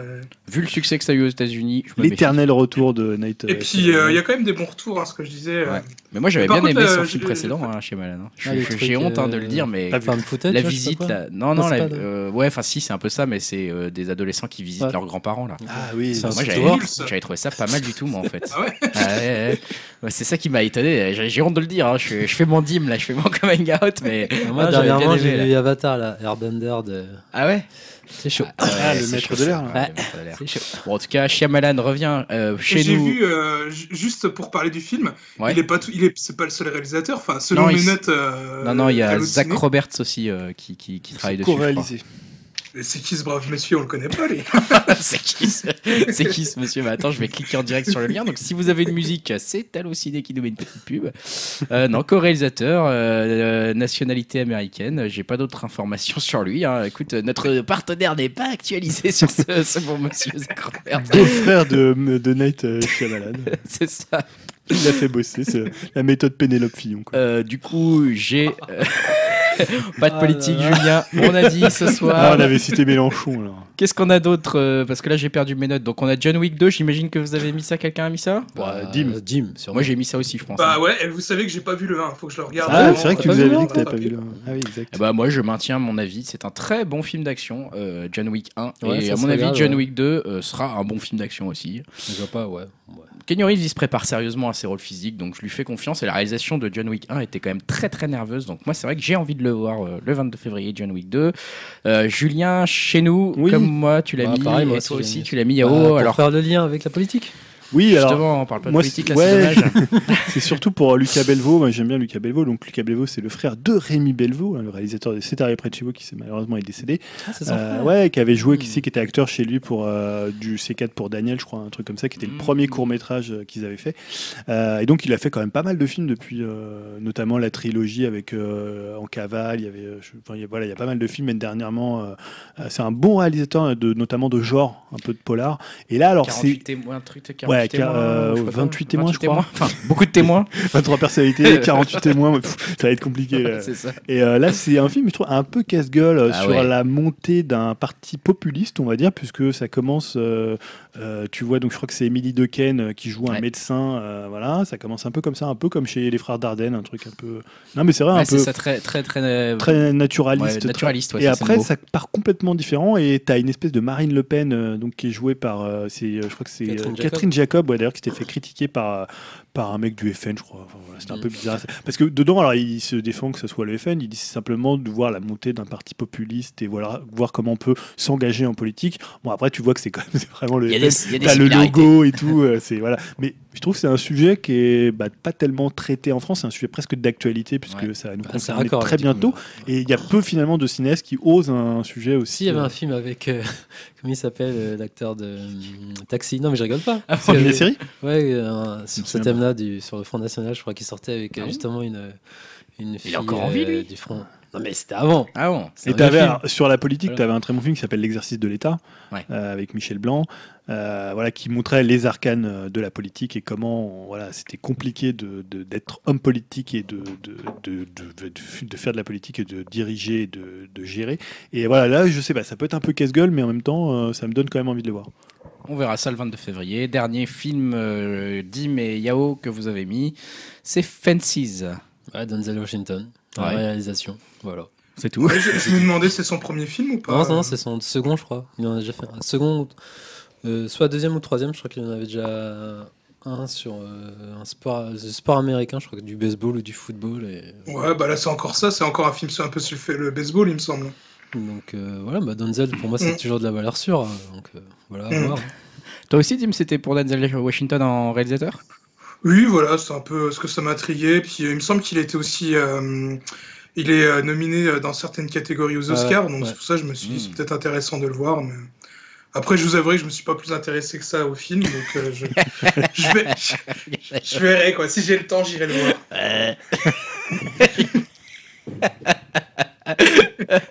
Le Dim. Bon, ça va conclure un petit peu euh, nos, euh, nos 15 prochains jours au ciné. Euh, J'ai envie de vous dire, alors on va certainement terminer en musique, mais avant ça, on va Pareil. faire comme d'habitude, vous rappeler que vous pouvez nous retrouver sur upcast.fr pour venir mettre des petits commentaires, Euh, nous dire un petit peu tout Tu ça. parles pas des sorties de jeux vidéo Si, c'est vrai, excuse-moi, Ah, je, je- rien, je sur rien. mes notes. Attends, Si, si, je vois un qu'il y a jeu qui sort qui une- s'appelle Berserk. Le, une voilà. sortie le 24 février. Le Berserk. 24 février. On voit que c'est toi qui l'as PS4. mis, ça. Tout le monde s'en un fout. c'est- mousseau euh, adapté d'un manga très célèbre. euh, donc voilà. En plus, t'es fan de Berserk, tu nous en avais déjà parlé. voilà, c'est euh, un jeu qui est développé par l'équipe euh, enfin spécialiste des Musso, euh, toujours, les, Omega Force. Dynasty Warriors et des trucs comme ça. toujours Hmm. les mêmes. Guillaume Musso. Ouais, c'est lui Ah, qui l'a coécrit. En bref, tout le monde sait que Ça change de style pas mal, par ça va être un jeu pour niche, c'est pas terrible, mais bon, euh, Ouais, qui, ouais. fait le, qui fait le taf, quoi. C'est un beau défouloir, quoi. Ah, c'est plutôt début mars qu'il y aura du, du gros jeu entre Horizon et le Zelda. On aura Ah, plein et de il y, a à aussi- dire. il y a aussi un jeu qui sort euh, fin de semaine, c'est Dragon Ball Fusion euh, Ah, sur 3DS. Ouais.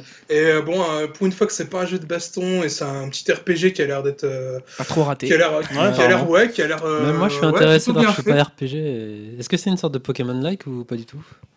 Alors, ce que j'ai entendu dire, c'est ouais, mais à ce qui paraît, c'est un peu ouais, un Pokémon-like dans le monde de, de Dragon Ball, donc pourquoi pas. En fait, ce qui est kiffant, c'est que tu peux fusionner tout le monde, en fait. C'est le rêve ultime pour les fans de la série, quoi.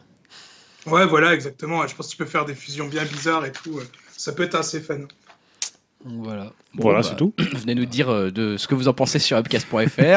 Euh, sur. Twitter, at Upcast France, euh, même si on n'y est pas trop. Enfin voilà, voilà, hein, Oh. mettez des étoiles sur Upcast, sur iTunes ou je sais pas quoi, ou sur ce que vous Ouais. écoutez comme plateforme. N'hésitez pas. Et on finit donc en musique, comme d'habitude. Oui, avec- avec, bah, un artiste dont je vais beaucoup vous parler cette année, c'est Ah. Father John Misty. Ah bah ouais. Voilà, donc Just Tillman qui revient pour son troisième album après I Love You Nebir, dont j'avais beaucoup Tu nous parlé avais en déjà 2015. conseillé cet album Voilà, J'avais 2015. passé le morceau qui s'appelle Holy Shit, qui Ouais. reste un des, des grands morceaux. Et là, il revient avec un album qui s'appelle Pure Comedy. L'album sort, je crois, fin mars, début avril.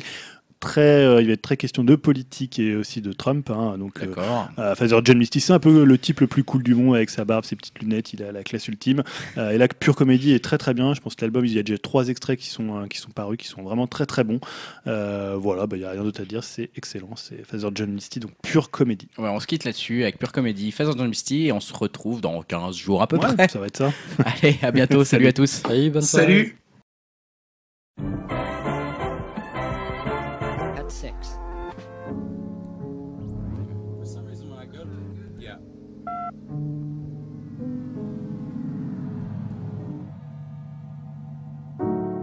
Comedy of man starts like this. Our brains are way too big for our mother's hips. And so nature she devised this alternative. We emerge half formed and hope whoever greets us on the other end is kind enough to fill us in. And babies, that's pretty much how it's been ever since. Now, the miracle of birth leaves a few issues to address. Like, say that half of us are periodically iron deficient. So, somebody's gotta go kill something while I look after the kids. I do it myself, but what? Are you gonna get this thing? It's milk. He says as soon as he gets back from the hunt, we can switch. It's hard not to fall in love with something so helpless. Ladies, I hope we don't end up regretting this. Comedy. Now that's what I call pure Just wait until the part where they start to believe they're at the center of everything, and some all powerful being endowed this horror show with meaning. Oh, their religions are the best. They worship themselves, yet they're totally risen zombies, celestial virgins, magic tricks. These unbelievable outfits, and they get terribly upset when you question their sacred texts written by a woman hating epileptics.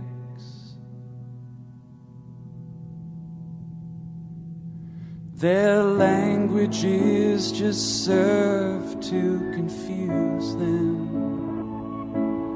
Their confusion somehow makes them more sure. They build fortunes, poisoning their offspring, and hand out prizes when someone patent secure. Where did they find these goons they elected to rule them? What makes these clowns they idolize so remarkable? These mammals are hell bent on fashioning new gods so they can go on being godless animals.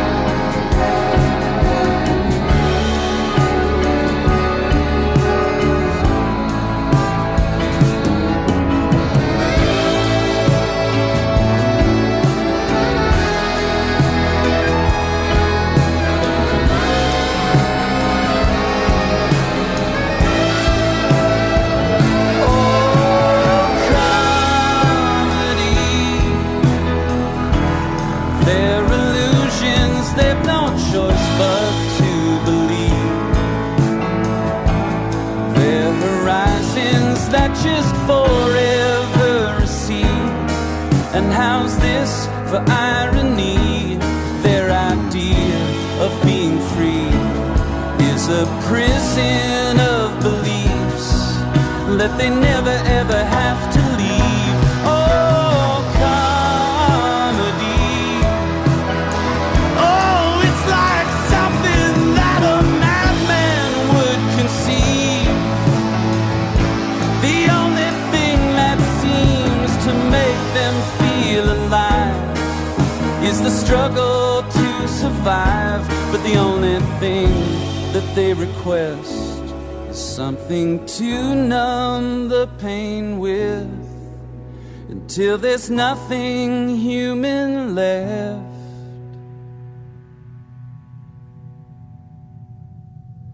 Just random matter suspended in the dark.